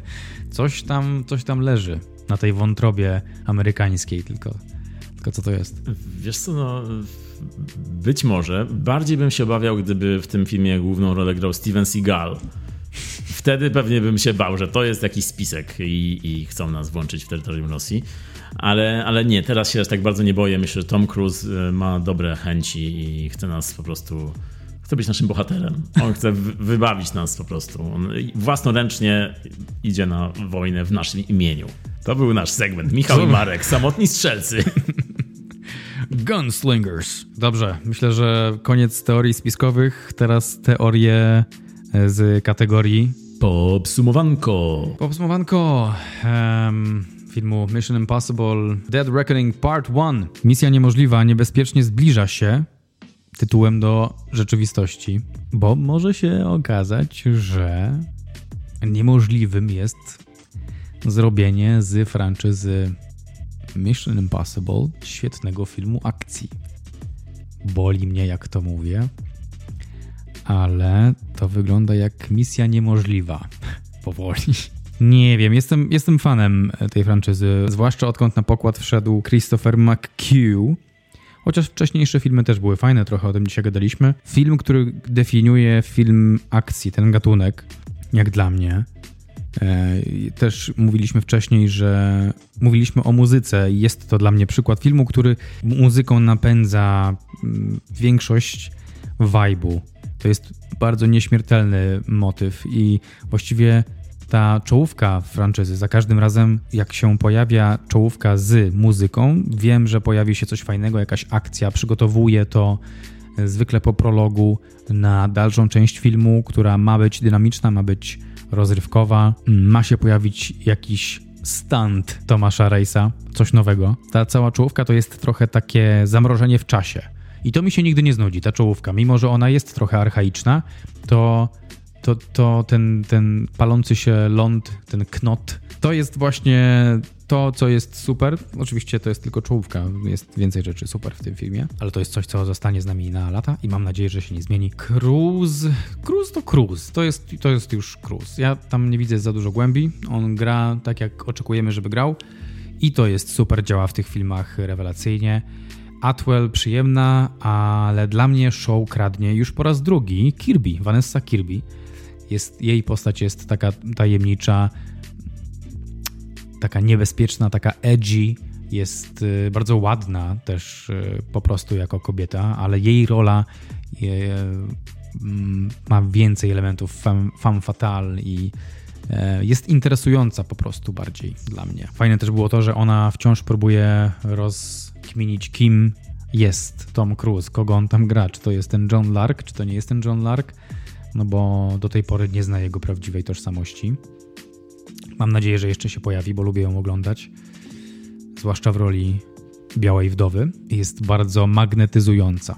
Scenariusz dla mnie był trochę rozciągnięty. Nie mam w sobie chęci oczekiwania na następną część. Uważam, że ten film mógłby już się skończyć tą częścią. Ten plot jest prosty, tylko wydaje mi się, że jest sztucznie komplikowany albo rozciągany, trochę powtarzany może. Jakby we get it i istnieje sztuczna inteligencja, która przewiduje każdy nasz krok i musimy wyprzedzić swoje kroki, żeby, żeby ta sztuczna inteligencja nie wiedziała, że my idziemy poza swój typowy schemat działania, więc podwójna ilość roboty. Swoją drogą fajne było w tym wykorzystaniu sztucznej inteligencji to, że ona przewidziała ruchy Cruza, że rzeczywiście dobrze go wyliczyła, dobre rachunki prawdopodobieństwa obliczyła i przynajmniej w tej pierwszej części filmu widzimy, że przewiduje ruchy skutecznie. Zobaczymy, co będzie dalej. Wydaje mi się mimo wszystko, że nie wymagało to dodatkowej, no nie chcę powiedzieć za dużo, ale może godziny filmu. Ten film był dosyć długi i wydaje mi się, że to raczej przez te sekwencje które pokazywały tłumaczenie tego, co się dzieje. Jeśli chodzi o w ogóle operatorkę, to zastanawiało mnie, czemu było aż tyle ujęć holenderskich, tych Dutch angles. Czemu ta kamera była taka skrzywiona most of the time? To jest jednak jakiś tam zabieg, który ma coś wnieść, ma pokazać jakąś, jakieś może niebezpieczeństwo w scenie, albo że coś jest mało ok, coś jest dosłownie skrzywione, jest zakrzywione, to to było według mnie w tym filmie troszkę nadużywane. Często bardzo było to widać. Nie wiem, czy aż tak często potrzebowaliśmy to widzieć. Lalo Schifrin, jeszcze raz szacunek i czapki z głów. Ten motyw się nigdy nie znudzi. No i podsumowując i dając ocenę, to ode mnie idzie 6 na 10 dla tego filmu. Jestem umiarkowanie ciekaw, co przyniesie część druga filmu Mission Impossible Dead Reckoning Part 1. Oddaję głos do studia. Siódma misja niemożliwa dla mnie nadal działa, dowozi. Nie ma tutaj rozczarowania, wszystko jest na swoim miejscu. E, Toma Cruza niektórzy mogą lubić, niektórzy mogą nie lubić. Tutaj już w prywatne mm, aspekty nie wchodzimy. Na pewno Cruz jest na ekranie cały czas swoim typem analogowego bohatera e, w każdej już swojej franczyzie. To już jest jego przeznaczenie. E, w tym wypadku jest nawet bardziej niż w Top Gun Maverick.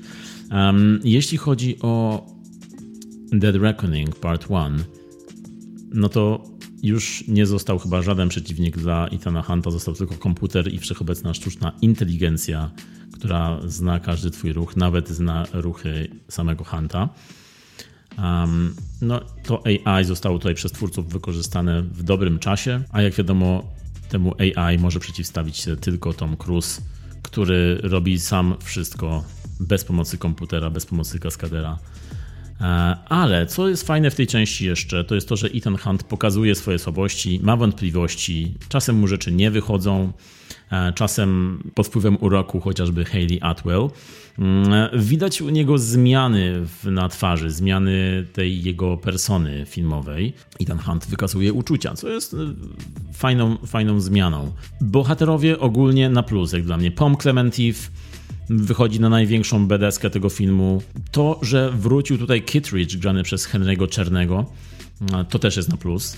Podobno w drugiej części tego filmu, The Reckoning Part 2, ma wrócić jeszcze jeden bohater z pierwszej części i podobno będzie to ten urzędnik, któremu e, dane chce Ethan Hunt wykraść w pierwszej części, zwisając właśnie z sufitu, który podobno zostaje odesłany gdzieś na Antarktydę i tam go podobno zobaczymy. Tak McHugh sam zapowiedział, także nie jest to żaden spoiler. Mm, no ale jeśli chodzi o bardzo ważną rzecz, czyli akcję, no jest tutaj dynamicznie, bardzo dużo się dzieje, dzieje się dobrze. Mm, stanty, czyli te e, podpisy kaskaderskie są cały czas e, przeskakiwane, dosłownie i w przenośni, bo starają się cały czas zrobić coś nowego, coś świeżego. Z tym, że nawet e, sekwencja na pociągu, mimo że wygląda bardzo dobrze, no to można mieć pewne mm, odniesienia do pierwszej części, bo przecież pierwszy Mission Impossible ma słynną scenę na pociągu, walki na pociągu i wydaje mi się, że jest to pewien rodzaj takiego hołdu złożonego De Palmie.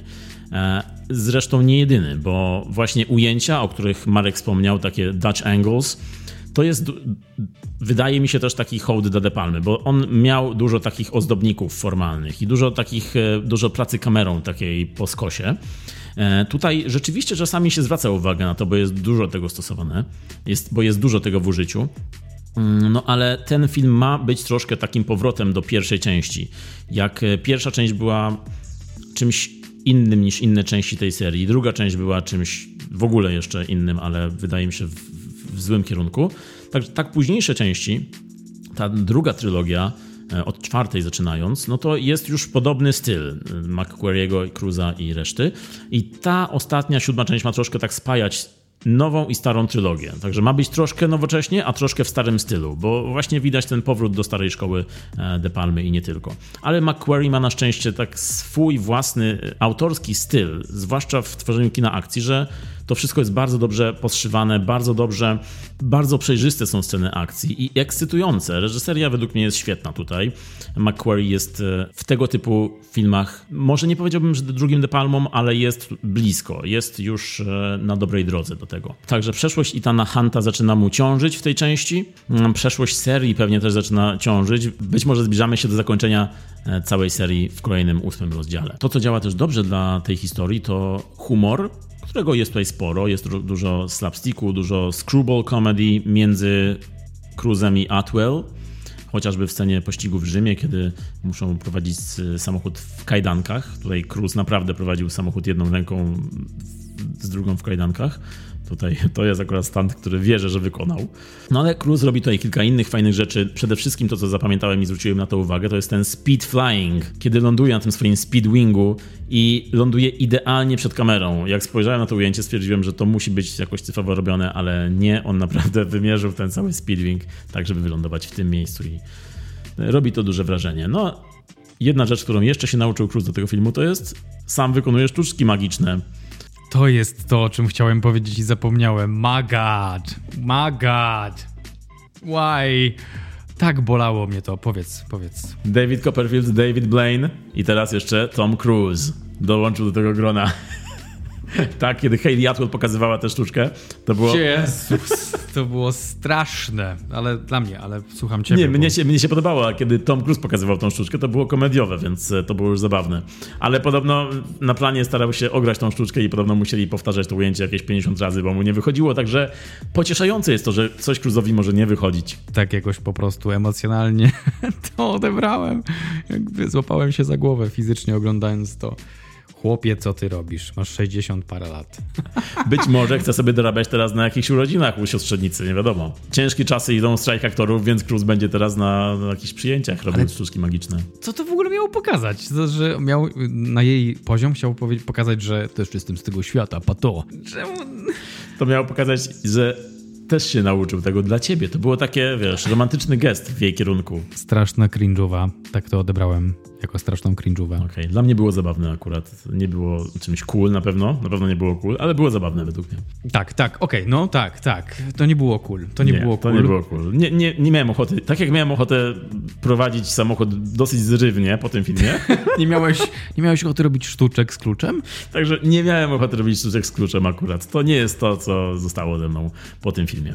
That's weird, man. E, ale to, co, wracając do mojego tak, wyłączam się to, co zostało ze mną po tym filmie, to na pewno ta akcja, bo podczas tego filmu, tak jak podczas ogólnie filmów tej serii, czuję się akcję. Czułem, że jestem w tej akcji, akcja została ze mną. A inaczej niż właśnie w innych cyklach, jak choćby wspomniany Szybcy i Wściekli, do których nie, nie przyczepiam się, ale, ale widzę wyższość tego, co proponują Cruz i McQuarrie. Tutaj leży bardzo dobra rozrywka. Nie jest to poziom Mission Impossible Fallout, który jest nadal szczytem, jak dla mnie, ale plasuje się gdzieś pomiędzy właśnie tymi Ghost Protocol, Rogue Nation, gdzieś w tych okolicach. Ode mnie 8 na 10. Dzięki, że z nami byliście, dzięki, że słuchaliście, dzięki, że dobrnęliście do tego momentu, a teraz wynagrodzimy wam to pewnym bloopersem. Na koniec zostawiamy was z czymś, co stwierdziliśmy, że Lepiej tego nikomu nie pokazywać, ale wam możemy to puścić. Dziękuję mam. Dziękuję mam. Dziękuję mam. Wow, ja mam dziękuję, a ty masz coś? Bardzo wam dziękujemy za słuchanie. Nie, to nie był ten bloopers. Jest tego więcej. Dzięki, że jesteście z nami. Gdybyśmy się nie słyszeli, to dlatego, że są wakacje, jesteśmy na urlopie, ale wrócimy do was, nie przejmujcie się. Na pewno wrócimy do was z Barbenheimerem. Także słyszymy się niedługo. A dzisiaj mówili do Was, jak zwykle, Michał Miller i Marek Szczepański. Do zobaczenia, usłyszenia w następnym. Cześć. I po ptokach. Tum, tum, tum, tum, tum, tum, tum, tum, tum, tum, tum, tum, tum, tum. Tak miałem mówić, robić dalej, to tum, tum, czy nie? tum, tum, tum, tum, tum, tum, tum, tum. Ej, to jest lepsze nawet niż muzyczka. Tum, tum. Jeszcze raz. Tum, tum, tum, tum, tum, tum, tum, tum, tum. Czemu, czemu kończy? No bo myślałem, że ja skończę teraz, a ty przejmiesz. Tum, tum, tum, tum, tum, tum, tum.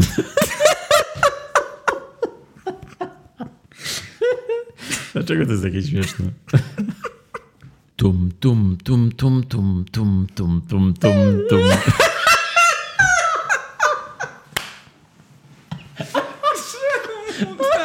Dlaczego ta muzyka? Co się dzieje? Ostatni raz. Tum. Dobra, teraz ostatni raz. Wersja gościa z mutacją. Tum, tum. Co się dzieje nagle? Co się stało z moim głosem? Tum, tum. Co się dzieje?